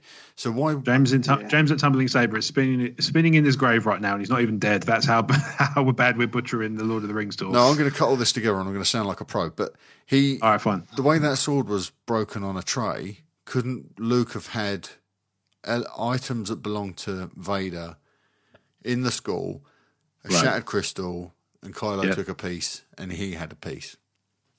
That could be the thing. Flame right? of the West. Maybe Sorry. right. Okay. Thanks, Steve. And it is it, it's Angels Air. I think it's something to do with it. All right. Sorry. So then, why why is Bazine Netal then working for the First Order in Force Awakens Yeah, it makes more sense for it to be. Um, for it to be Ben? it makes more sense for it to be Ben. Yeah. But then then the question becomes, how does Luke How get? does Luke get it? Unless, oh no, that's no good. I was about to say maybe it's Ben's crystal, but then he'd have to get Ben's saber, which he probably doesn't have access to because, well, we don't know what happened to that. To be fair, but uh, I imagine it's probably not. You know, Vader didn't have a little quarters that was like a little cupboard that says lightsabers go in here. This is yeah. Uh, this is not what I. Um, this is not what I believe. But there is one option that maybe when maybe Bazine Netal is hired to get the lightsaber for Ben, and he. Yeah.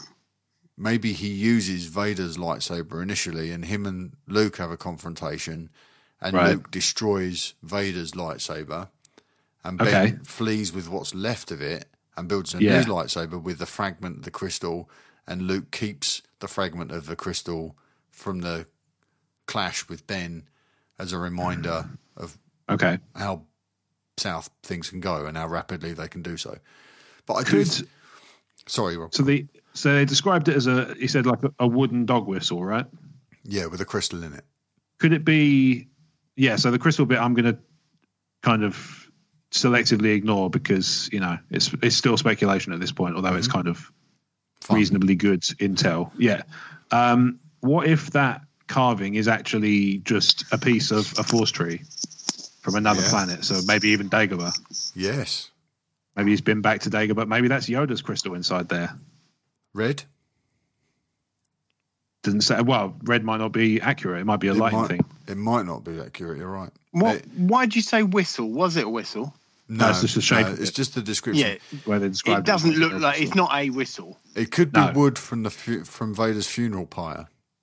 Could also be that It depends how much Luke is celebrating that part of Anakin's life, though, doesn't it?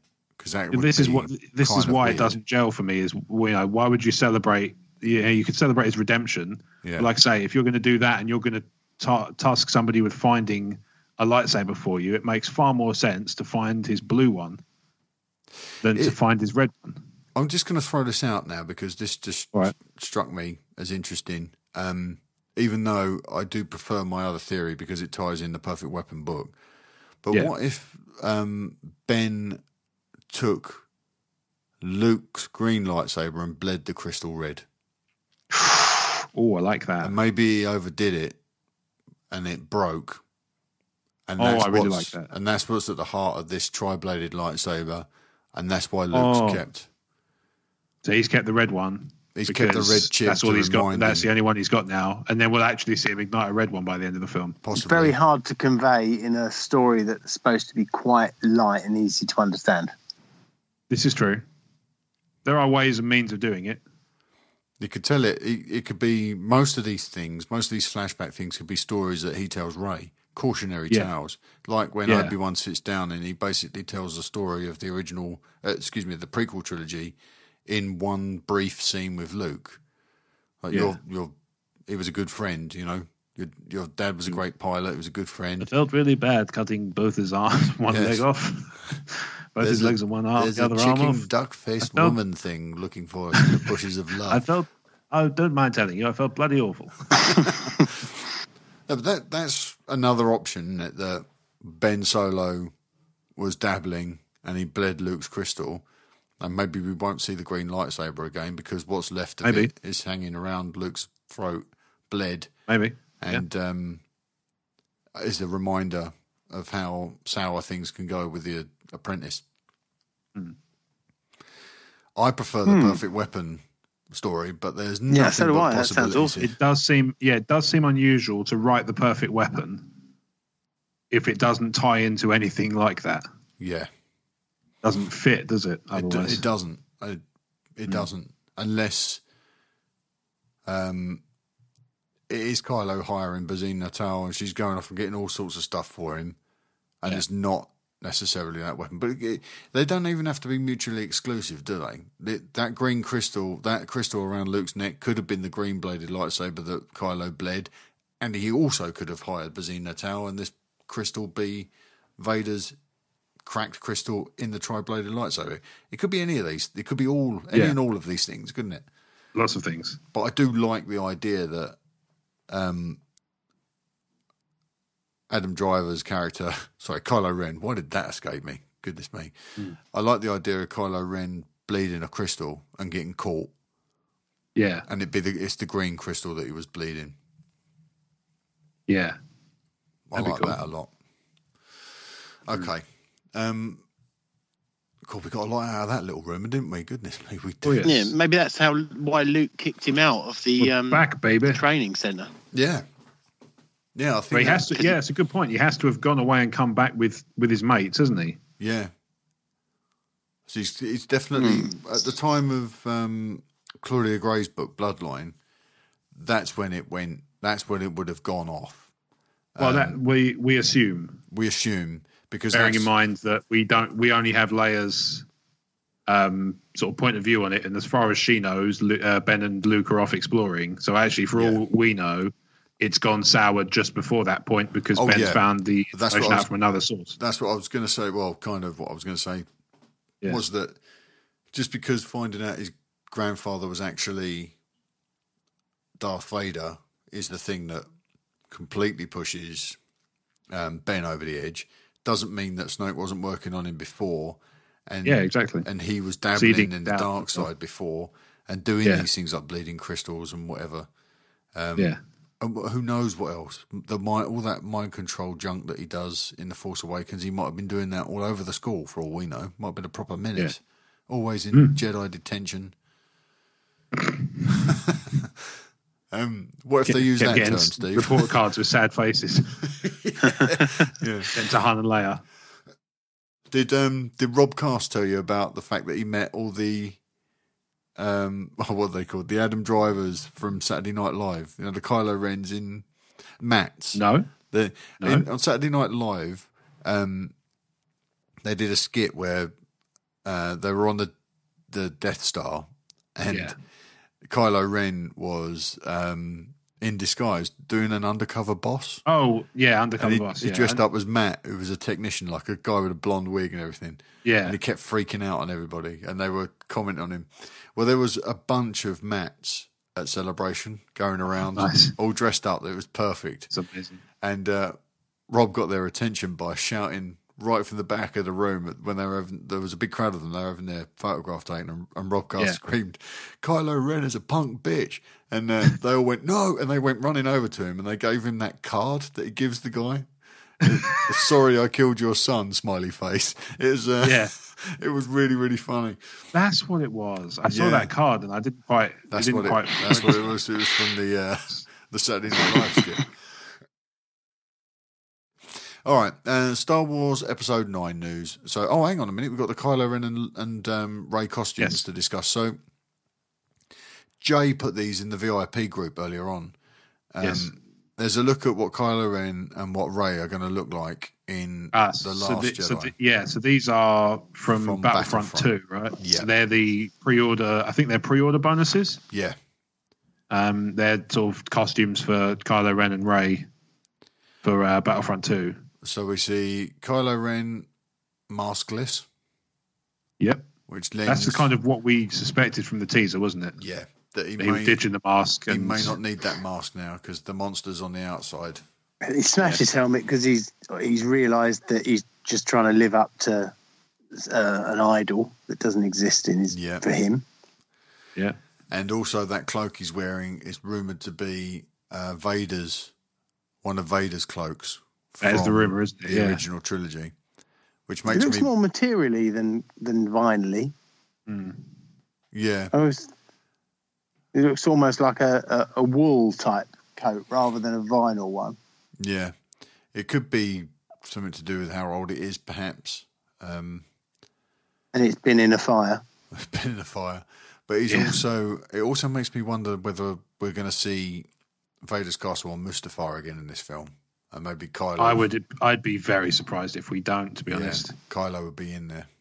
I think that's why we saw it in Rogue One, and that's why it, that could be one of the reasons why it wasn't title carded. I one hundred percent agree with you. Yeah, I I, I still think there's agree also the the element of these are the known locations the rebels where that no, they know of stuff happening there, Yeah. and the rest is all kind of off the books. Yes. Yeah. That's It's all that's the other of behind thing. the scenes gossiping. it's like we said when we watched Rogue One that it was um, almost like a mission log, Yeah, and they could document everything they were doing, but they couldn't document everything the Empire were doing. yeah. So they got Wobani and they've got Scarif and they've got the Ring of Kafrene, Yeah. Um, all that stuff because they sent a rebel agent there some, in some form. Whereas with Mustafar, And Lah'mu. they don't have that, and Lah'mu, Yeah. they don't have that. No, but I like I like Kylo's look here. I think it's very reminiscent of Anakin, and where they've placed Yes. the scar now, they've moved the scar, haven't they? I think it's. I actually do think it's. I'm kind of with Rian Johnson. I think it's better. Much better, yeah. And it, That it- scar though is a bit laughable, isn't it? It's not. Like- it doesn't seem like it should. I, well, we haven't seen the, the bottom half of it yet. No, No, 'cause his but if you covered. get even close to a lightsaber, it's lopping something off. Where she And did yet- catch him, kind of. You know, a glancing basically, blow. I think the idea. Yeah, the idea is that she caught him with a glancing blow, kind of. As she like the disarmed. tip. yeah, exactly. She just gave him the tip. um, Ooh, and what do we make of Rey here? Because this is a I dramatic. can make a scarf, a hat, a brooch. Oh, a little, a little, air, little airplane joke.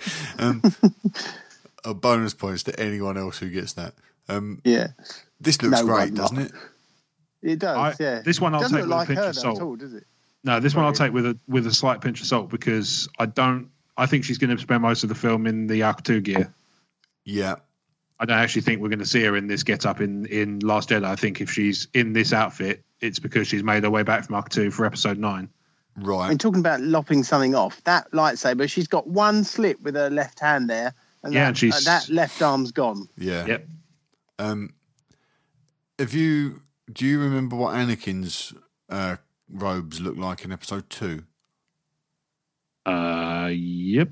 Not a million Little miles away from this. Okay, Kind of. Sort of a bit darker. But sort of, a, yeah, like a kind of, rather than a black, a dark brown. Yeah. what you mean when I they're see. doing the lift thing in the ship? What? No, that's no, episode 3. that's episode oh, that's three. episode three. Yes, sorry, I'm one episode out, and I I don't remember it then. Yeah. Geonosis and.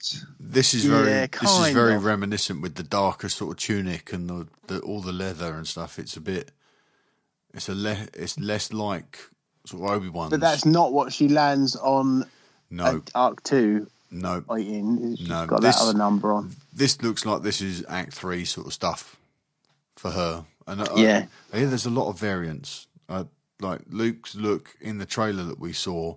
I heard the guys on MSW referring to it as the garbage bag look, um, or the So- trash bag look. But he's going to have something So- that looks a little bit more like Count Dooku's.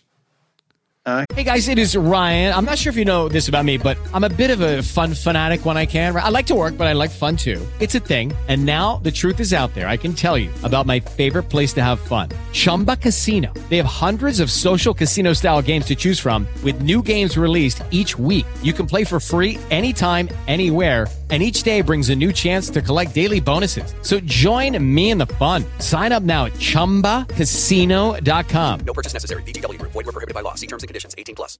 With Lucky Land slots, you can get lucky just about anywhere. Dearly beloved, we are gathered here today to. Has anyone seen the bride and groom? Sorry, sorry, we're here. We were getting lucky in the limo and we lost track of time. No, Lucky Land Casino, with cash prizes that add up quicker than a guest registry. In that case, I pronounce you lucky. Play for free at LuckyLandSlots.com. Daily bonuses are waiting. No purchase necessary. Void where prohibited by law. 18 plus. Terms and conditions apply. See website for details. Okay. To which limb she losing, guys? Because she's going to lose a limb. She's got to. If you're going to do the, that rhyming Scooby. Well, it's the right hand then, isn't it? Yeah. Yeah, kind That's of a has to be, isn't it? I hope not. I hope they don't do it, and not because she's a girl and she don't deserve it, but it's the it's too much of a callback. Yeah, you can. There are ways and me- there are ways of you know putting her in, giving her harm without taking a limb off. She can be sort of you know wounded and kind of she could favour one side more. She could walk with a limp. These are Is all there ways of anything ways and means in of doing canon? it without. Sorry, Rob. Is there anything That's in all right. canon that says that when you uh, you've chosen your kyber crystal and you've got your lightsaber, that actually you can't ever lop something of yourself off because it will protect you and stop? Um, Because it kind of makes sense, isn't it? Why would it? You can't. Otherwise, all those younglings would all be hopping around. yeah, I've always Because- put that down as training. We haven't seen it yet. It doesn't mean it hasn't happened, does it? No, but I, wouldn't it make sense that a kyber crystal wouldn't let you hurt yourself with it? Yeah, it would. It, it depends how far you want to go with the sort of sentience of those things. Yeah. If they Yeah, are, Sorry, like a- just chucking it in there. yeah, it does make sense. You're right, but with, there's, as far as I know, there's nothing in canon. No, I can see a foot coming off of her. Really? That Yeah. much, eighteen inches. Yeah. Yeah, half a leg. Well, once you've lost your foot, you might as well go the whole leg. it ain't doing a lot, is it? Words of wisdom from Steve there. I hope we. it's don't. true though. I like, hope we don't at least see with that. an arm, you can, you know, you can still use it. Once you you can't walk if you haven't got a foot, you might as well have the whole leg and way less. Just have wheels. It's an instant diet. All right, let's move on from these pictures. And there's, there's a great little insight into wardrobe there for the new movie. I, I do enjoy it. Um, so the big news this week, I guess, was that Star Wars Episode Nine is going to be released in May of 2019, and sa- and finally give up the Christmas release spot. Um, I've got a very particular opinion on this, but guys, how do you feel about it? Well, we said earlier that is there scope for two movies a year? I think brilliant, but you guys weren't so keen. Well, no, it's not so much for my benefit that I'm not so keen. It's for the you know for the families who can't who can only justify a trip to the cinema every couple of months because of the price. Yeah, but there's no kid alive that wouldn't starve himself for a couple of months so he could see Star Wars. I don't think that makes it okay, Steve. Call me old fashioned, you know, people do. Call me a bluff old traditionalist. Exactly, call me a bluff old traditionalist, but I do think that kids should, you know, try and get the very at the very least the staple staple. Well, they just have to not have any of the concessions when they're there. Then that way they'll save Well, millions that's part of pounds. the movie trip. Like that's you know that's part of the deal for kids. Like for adults, I can take or leave it, but for kids, I can understand why that'd be part of it. I think Yeah. the other thing as well is I think that um, they've got a Marvel movie coming out in May as well, and I think is- they're this is my trying a little. This is your problem. This is my Is it, problem. is it the is it the Disney sort of trying to own a month? No, not necessarily. I don't have any. I don't have any issue with um, with them being the dominant, um, a dominant presence at any point in the calendar. I just think that Oh, they're a successful business, you know. Christmas is. Christmas is a nice clean uh, stage for Star Wars, and it's been clean since Harry Potter and the Lord of the Rings all buggered Yeah. off and left it. So Um, it off. now that slot's been filled by Star Wars for the past few years, and I think it's done sterling numbers, and there's nothing Yeah. there to bother it. But you bring it to the summer, and you've got superheroes galore. You've got Transformers, left, right, and centre, pirates movies, left, right, and centre. I just think that these things will inevitably end up cannibalising each other's box office. And it won't be a clear split. It's not like one audience is just going to migrate to Star Wars because suddenly you put Star Wars in there as an option. Star Hmm. Wars will suffer as a result of it. I can't help but think. And then there's the, you know, we're we're corrupting the promotional cycle as well. Whereas now you've got Yeah. celebration that can start the gears turning in the summer or like now. Mm-hmm. That's we're true, starting yeah. it in the second quarter of the year, and it's going to propel the promotion for Star Wars all the way up to the Christmas release. And if you drop a movie in May, are you going to do a celebration the month before, or do you pull celebration forward to January or February when people don't have any money because they're just getting over Christmas? Yeah, that's a good point. That's that would be a bit of a misstep, I think. At the moment, you've got this. There's this lovely synergy of you drop a celebration in the summer and movie in the winter, and on the years Yeah. where you got a Skywalker Saga entry, you get D twenty three as well. So you get Yeah. a celebration D twenty three big event movie. What have you got the year after this? You've got Avatar, then four films in five in six years. Four years, Right. sorry, is it? So Right. no, it isn't. It's longer than that, but I can't remember exactly. Aren't they preparing for that? They're all in December. At the moment, they're in December. Well, Yes. no, the release dates are are December and specific dates in December, aren't they? Yeah, but I mean, Yeah, but at, at the moment, we, Cameron hasn't made those movies yet. They're not a thing yet. No, It but could to be- give out a specific date, that's pretty. He normally sticks to what he wants, doesn't he? Yeah, but the trouble is, it's not just up to James Cameron. I mean, like, I know what you mean. He can go in it intending, like, right, that is the day I'm going to ship it no matter what. Hmm. And things can, you know, forces can happen that are out of his control that can delay a film. You know, it's not just down to James Cameron being late with something, it can be down to, you know, ADR can take longer. James Cameron's never late. He arrives Right, precisely when he precisely means to. Congratulations, that was wonderful. Yeah. Uh, Call back to the rat battle.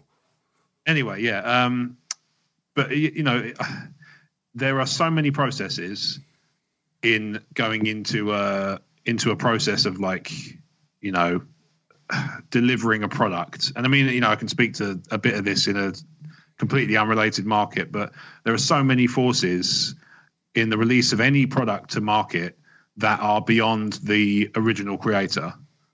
So I think you know he can have the best. He can have the absolute best intentions to release on you know for I don't know what what the dates are. I didn't see, but let's say May the sixth, twenty twenty one. That can be his date he wants to hit, no matter what. He's got a decent amount. You know, he's got a huge amount of experience in the industry, so he can anticipate probably most things. Let's be reasonable, but you can never be fully. You can never fully anticipate every single risk, and things might you know, like a computer crashing can add hours to your, you know, especially when you're talking about something like uh, as tech heavy as Avatar, a, a computer going, you know, a couple of computers crashing can add days to Quantum your. computing. Understand what I mean? I Like, what that he that he can sort of, you know, with all the love in the world to James Cameron, he can only do so much. It's uh, only the process up to him. And it might be a significant. He might have a hand in a significant chunk of it, but he can't control every little bit, and he can't, you know, everything's going to go right every time and stuff. Well, nothing's gone wrong for him yet. Even Piranha, which is awesome. But let's not let's not disappear down that rabbit hole again. Um, so are we saying uh, are, we, are we saying that this is a good thing that he's moving out of the way of Avatar? That they're moving out of Avatar's way, Steve? Is that how you're perceiving this? Yeah, because nothing's going to hurt their bottom line more in the following four years than being in the same month as Avatar, the biggest grossing movie of all time, even bigger than Star Wars. Boom. Am I being am I being an arrogant Star Wars fanboy when I say that I think if they stood their ground, he would move? Uh, I don't think. I, I- I think he would. He wouldn't have. Well, that's a good point. Why has he come out and put it in December before they'd even said May 2019? But there you go. So it makes you think that maybe it's not. So he's it's made not them necessarily move, related. not, not Oh, I the other way around. Okay. Yeah. I was thinking it had no relation whatsoever. He did But- stand his ground. I mean, he he's got the December 18 slot for Avatar, the original, in 2009. So why shouldn't he have it for Avatar 2? And Star Wars, in fairness, Star Wars has had its. It's done. It's done two films now, and it's had its way, isn't it? The Last Jedi will be three at this time of the Yes. year, won't it? Yeah. Yeah, and there'll be another one before 19. Oh no, there won't. Gee, are we in? Blimey, we're almost dead. That's the spirit. Well, yeah, that's probably a little bit darker than a Lord, man. needed to go. Um, so yeah, so this is the I last. This time is the them- last Christmas release, and yeah, then it's, it's time for them to move over. I think for a while. Oh, they well, have they have got an industry to look after outside of Star Wars as well. There is that. There's them. Maybe may- there's uh, been Oh, secret there you go. There you go. Maybe the December is to not cannibalize something they're announcing in the TV realm. Yeah, Right. or maybe they're just thinking, you know what? Let's get out of Avatar's way because we don't want to share box office with them. Or it could be that they're going to move some other event series to the Christmas slot Yeah, could be. move Star Wars. Indiana so Jones? Oh no, the Indiana Jones is in that list, wasn't it? That's 2020 in July. Yeah, July makes more sense for Indy because it's going to be. Let's be fair, it's going to be somewhere sunny. They Is that going to have Shia LaBeouf in it? Almost certainly not. Yeah, almost. Why? certainly I like Shia LaBeouf. He's gone I know that- insane, Steve. He's not. He, have you He's seen him in um, Fury? He's awesome in that. I know he's a he's a great actor, but he seems to have gone insane outside of the of the acting space. He seems Well- to be. He's gone a very odd. Don't forget, everything we get about actors is from the media, and the media are as contrite as anything. Yeah, but if you watch him do this stuff, the then right you, word, you can only interpret it a certain number of ways. I That tell you what, right, I will yeah. say he is he's got a great sense of humor when it comes to sending himself up. Yeah, and I, that. I think he got slated for that semi-porn movie he did, which Oh, uh, perhaps wasn't- Nymphomaniac, Lars von yeah, Trier. it probably wasn't the best of. I haven't seen. but I haven't seen it by the way, just so we're clear. There's other there's other stuff he did which is sort of plagiarising other creators. Um, yes. Oh yeah, Dan, yeah. Dan Clowes, the creator of Ghost World, he plagiarised something that he that he'd done. Um, yeah, it, Shia's been a naughty boy over the years. He's had he's had his you know like I say he's had his moments of of greatness, but he's also had some weird kind of unusual behaviour to go along with it. You know, it's not to say that I'm, I'm you know I'm being flippant and kind of hyperbolic when I say that he's gone literally insane. I don't mean that, of course I don't, but he does exhibit. Even allowing for Hollywood weirdness, and there's a story about Johnny Depp in the news this week that kind of typified it to me. Um, the he still seems like he's got a slightly weirder than average working uh, you know outside his working life Yeah, he's deliberately um, Shia's deliberately eccentric. I think, and maybe it's Oh, it's because possible, he's, yeah. he's having trouble sort of. Um, doesn't eccentric come with the territory? If, honestly, if I was an actor I and think it probably surrounded by does, that, yeah, to a degree. I, I would be as mad. Steve as you're not you're not an frogs. act, you're not an actor and I think you're almost there yeah, that's what I, if that would push me into like, you know, I'd be selling my own poo on eBay and expecting it to sell for thousands. Hmm. And why Yeah. wouldn't it? And why wouldn't I'm already doing that, but it's I'm telling your poo. I think he's with with Shia. I think he's probably having difficulty um, because he was a child. Maybe not skimming off the top. Sorry. because he was a child actor, he's probably had a bit of issue, sort of maintaining normality a, yeah a degree of privacy, some normality. Look at somebody I really yeah. admire, um, Sia, the singer.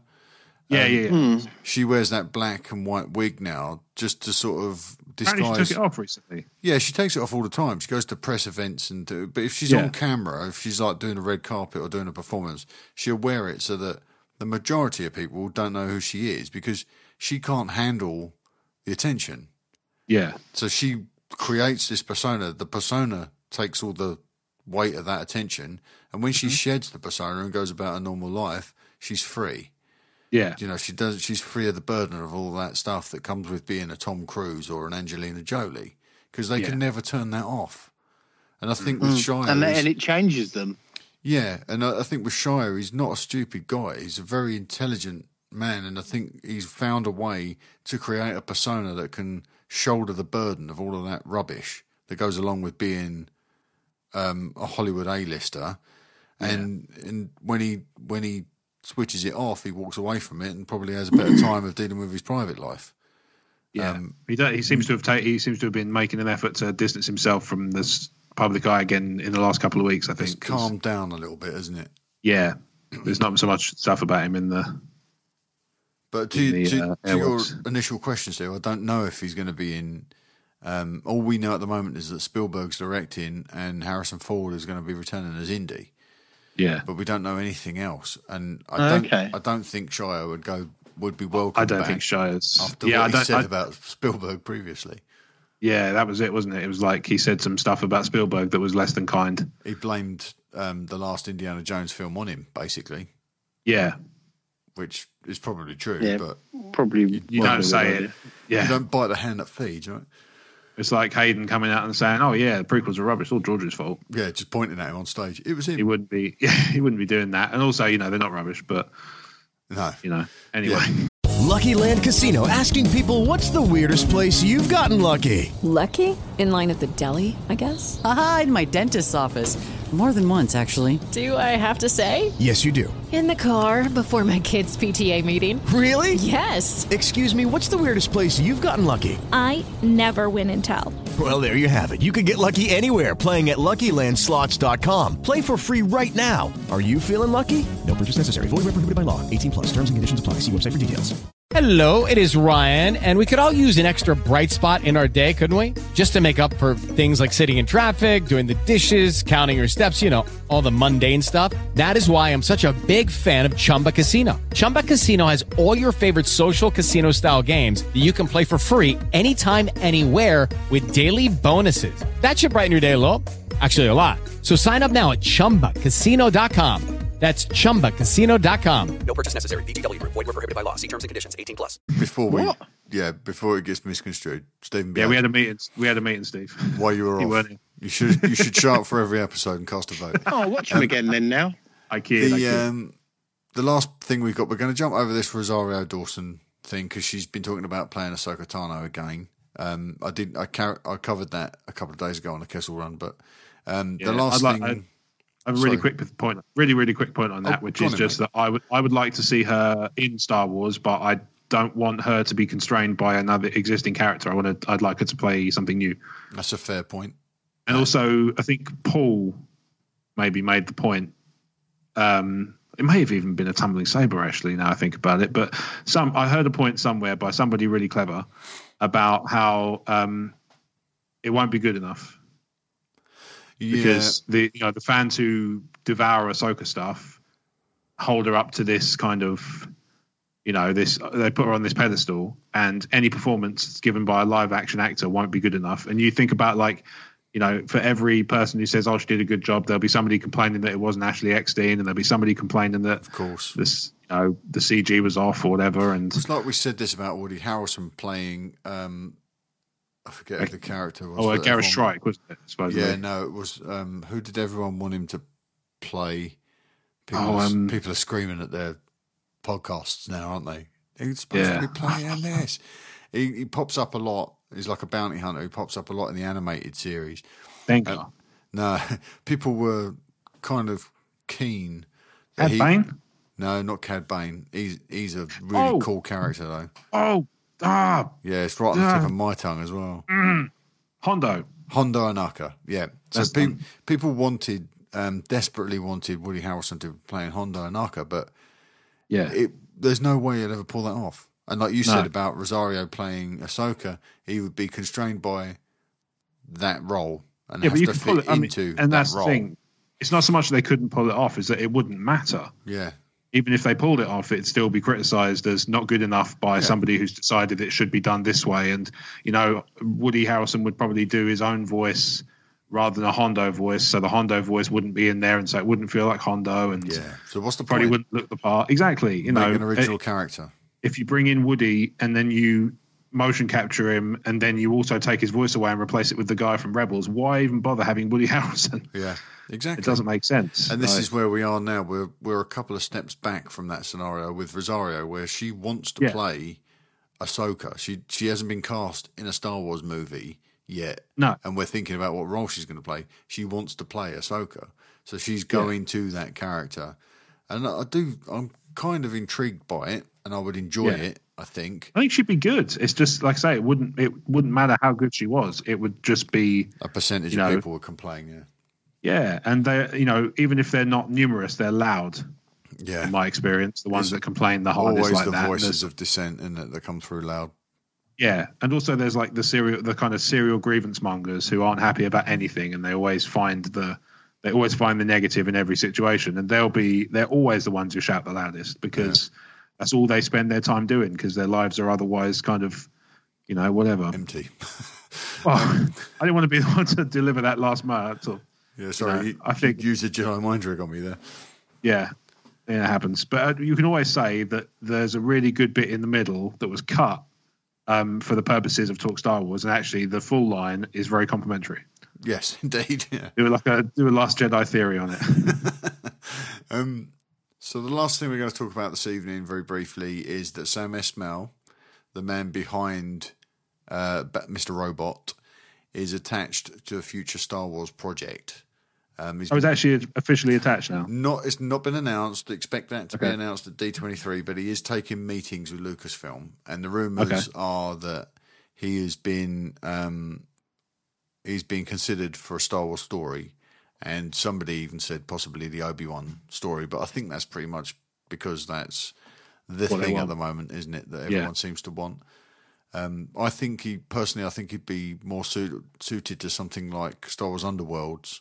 Yeah, that's my thought. Something bounty hunter, something Like, like, a thirteen, Cad Bane, like something thirteen thirteen themed. like, like thirteen thirteen. Yeah, the cancelled um, video game, wasn't it?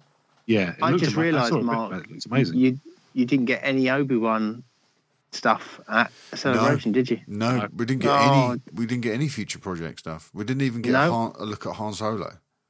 We didn't get anything. Yeah, that's very. it was all about strange. 40th anniversary and Last Jedi, wasn't it? that was it.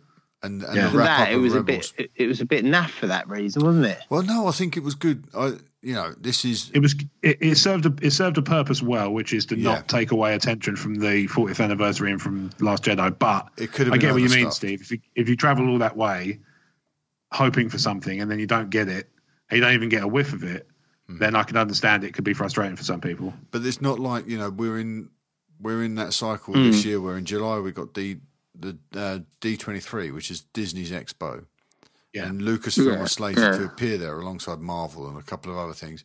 And So- Kathleen's hinted as much, hasn't she? Yeah, so there will be announcements. She said expect announcements in the summer, and there will be Yeah. a slate of future projects announced. And it would be much better to do that in a setting like D twenty three, Yes. where you're not going to steal the thunder of some of these important things, and that's not going to drown out the 40th anniversary panel, and it's not going to would- would be- overshadow the Last Jedi Yeah. trailer. But what it Also- would do is it would blow Rebels out of the water, and Rebels has Yeah. its sign off at this event this year at Celebration.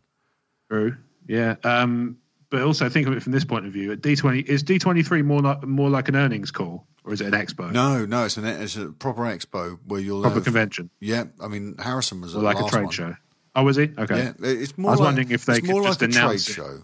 It's Yeah, more like, it- in that respect. It is more like a trade show, but you have Could- talent was on, on stage. Yeah. Could they announce it in more of a more of a corporate way of like this is coming? Yeah. Because the alternative is that celebration we would demand an image or a teaser or a trailer and we'd be happy unless we got it. Well, Whereas would- if you D twenty three, they could get away with just making it very much a matter of fact, Yeah, just delivery of like this is happening, Well, and everybody had- just goes, "Oh my god!" the last D twenty three they showed us that um, promotional art for the Force Awakens. Yeah. That's what came out of the last D twenty three.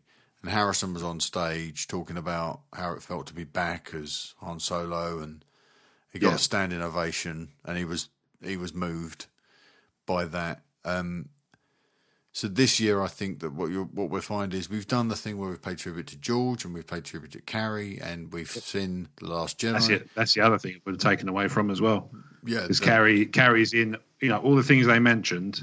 Carrie or Leia has appeared in the in or around them. Yeah, Whereas with the Obi Wan movie, we know she wouldn't turn up. she wouldn't. No. No. So I think D twenty three, you're going to get um, another look at Last Jedi, but that won't be centre stage. Han Solo, they'll probably show some footage, and we'll Mhm. definitely get our first look at Alden Ehrenreich in the in costume, and Yeah, some stills, cool. some stills from the shoot. That'd be Um, great. And then I think we'll get announcements about um, probably some stuff about episode nine, but we'll definitely get the forward facing slate announced. Star Wars, uh, the 2020 Star Wars story, and perhaps stuff beyond that as well, hmm with tentative dates. Um, Yeah. But definitely an announcement, like a mission statement of what's coming. Mhm. and that's in July. I think that's uh, the 14th through the 16th. Yeah, like I say, you can get away with you can get away with a much more kind of if you wanted to, you could get away with a much more matter of fact, cold business like presentation at D twenty three than you ever could stand to do a celebration. Exactly. Yeah. putting the cynical pants on. Cynical pants, hat, vest. They are comfy. Well, I like I like Sam Esmail. I like Mr. Robot. Um, somebody definitely needs to come up with a snappy and intelligent joke about Mr. Droid because we don't have robots in Star Wars. Yeah, that's true. Yeah. Um, Mr. Lobot. Mr. Lobot. well done. I, I really want There you to go. see. There's your movie as well. yeah, there you go. Maybe that's what he's doing. Well, Yeah. everything worked out well with that then. Hmm. Um, yeah, bring it on. Uh, let's see him. And let's see him direct as well because he's done a handful of episodes of Mr. Robot, so he can handle himself. Steve, have you watched Mr. Robot? No, I haven't. Maybe I'll try and catch it. What, what is it? I'm I'm really ignorant to it. Is it an animation or? No, it's live, live action, TV show. Uh, Christian Okay. Slater's in there. Very good. Oh, I love Christian Slater. It's very, got a love of very Christian. good. It will um, try and watch it spoiler free. on Netflix? It's on Netflix. No, it's on Amazon. Oh, well, it's on Amazon. Amazon Prime. Oh, Amazon Prime. Okay. Um, but you can binge it. Um, try and do it, it really. without looking at anything. Don't see any spoilers. Going as cold as possible. Yeah, Steve, if you could find a way to stay off social media, that'd be great, mate. It's just for your own benefit. 'cause you're all over come it. I on, never Mark. go on Look at you telling. It's, it works best viewing it cold because that's how I saw it, and I saw it spoiler free, and it's just a, it's just first class. He did really well. Well, okay. And having that sort of talent on on a Star Wars project, thumbs up. All right. Okay. Sounds good. Okay, right, we're at two hours. Let's wrap this up. Um, Already? you got anything else you need to say, guys, before we say goodnight? No. I think no, something popped into my head briefly, but it's gone again just as quickly. So I guess it wasn't important. Yeah, we. I mean, we've left some stuff out there this week. Like, there's some news about the Han Solo shoot in um, the Canary Islands for a, a few weeks across certain dates, but there's you know that's all pretty businessy stuff. It's not as exciting Yeah. as looking at these, getting a sneak peek at costumes and stuff. Yeah. Um, it's much more entertaining. All right. Indeed. Well, if there's nothing else to say, uh, Paul wished he could join us today, but technical difficulties kept him from doing so. Um, we'll hop on again soon. I think in a couple of weeks, guys, I might have a window opening up where we could possibly do another feature comms if you're up for it. Okay. Maybe- Of course. Perhaps the Rogue One. Cool. Yeah. I know. Oh, yeah. I know we need to do Jedi. That's definitely on the slate. But with Rogue One being out, it might be nice if we could get that laid down. Rogue One would be nice. What would also be nice is doing our post Rogue One and New Hope Yes, that would be good too. as well. That'd be cool because I haven't actually. I don't think I've watched it again since Rogue One properly. So I'd be interested to rewatch Rogue One and to watch Rogue One again because I watched it recently. Rogue One, obviously, you know, it's Rogue One. Yeah. But um, I haven't. What I haven't done since is go back and do a New Hope with that in mind. That would be good. That would be good. Okay. Which Right. one would you prefer to see first? Maybe that's our next Twitter poll: Jedi or Rogue One. What and the yeah. Well, we'll do We it. haven't, we haven't had a Twitter poll in a while. Yeah. There you go. Okay. We said we'd make them, you know, relevant. Make 'em and This is couldn't couldn't be more relevant. We let we let the fans choose. Okay, we'll check with. Let's get a date pinned down, and then we'll put that out, and we'll see what people want us to do next. Deal. Good stuff. All right. Okay. Well, thank you for listening to Talk Star Wars again this week. Uh, don't forget to leave us that five star review in iTunes and take advantage of the Ron Burgundy guarantee.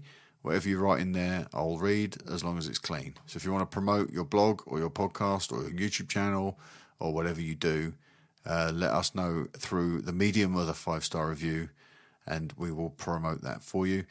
Um, you can email us your questions and comments at talkstarsinfo at gmail.com, or you can reach out to us on our social networks Twitter, Facebook, YouTube, Instagram, and more. Uh, and with that said, guys, where can people find you on the internet between shows? Stevie Steve, Hey. you right, mate?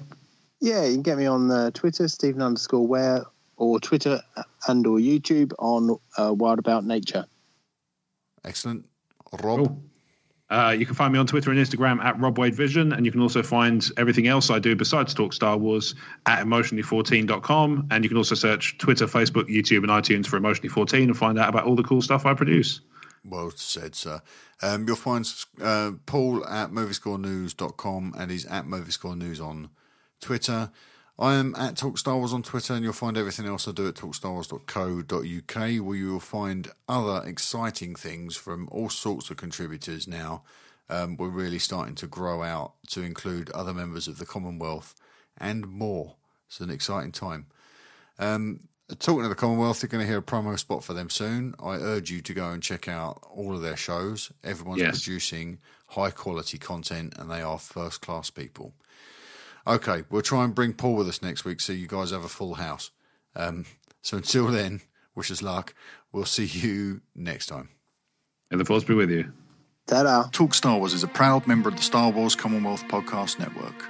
Find us at starwarscommonwealth.com alongside The Tumbling Saber Podcast, the Generation X Wing Podcast, the TSW Roundtable, the Skyhoppers Podcast, and the Nerd Room Podcast. Head to starwarscommonwealth.com and take your first steps into a larger world.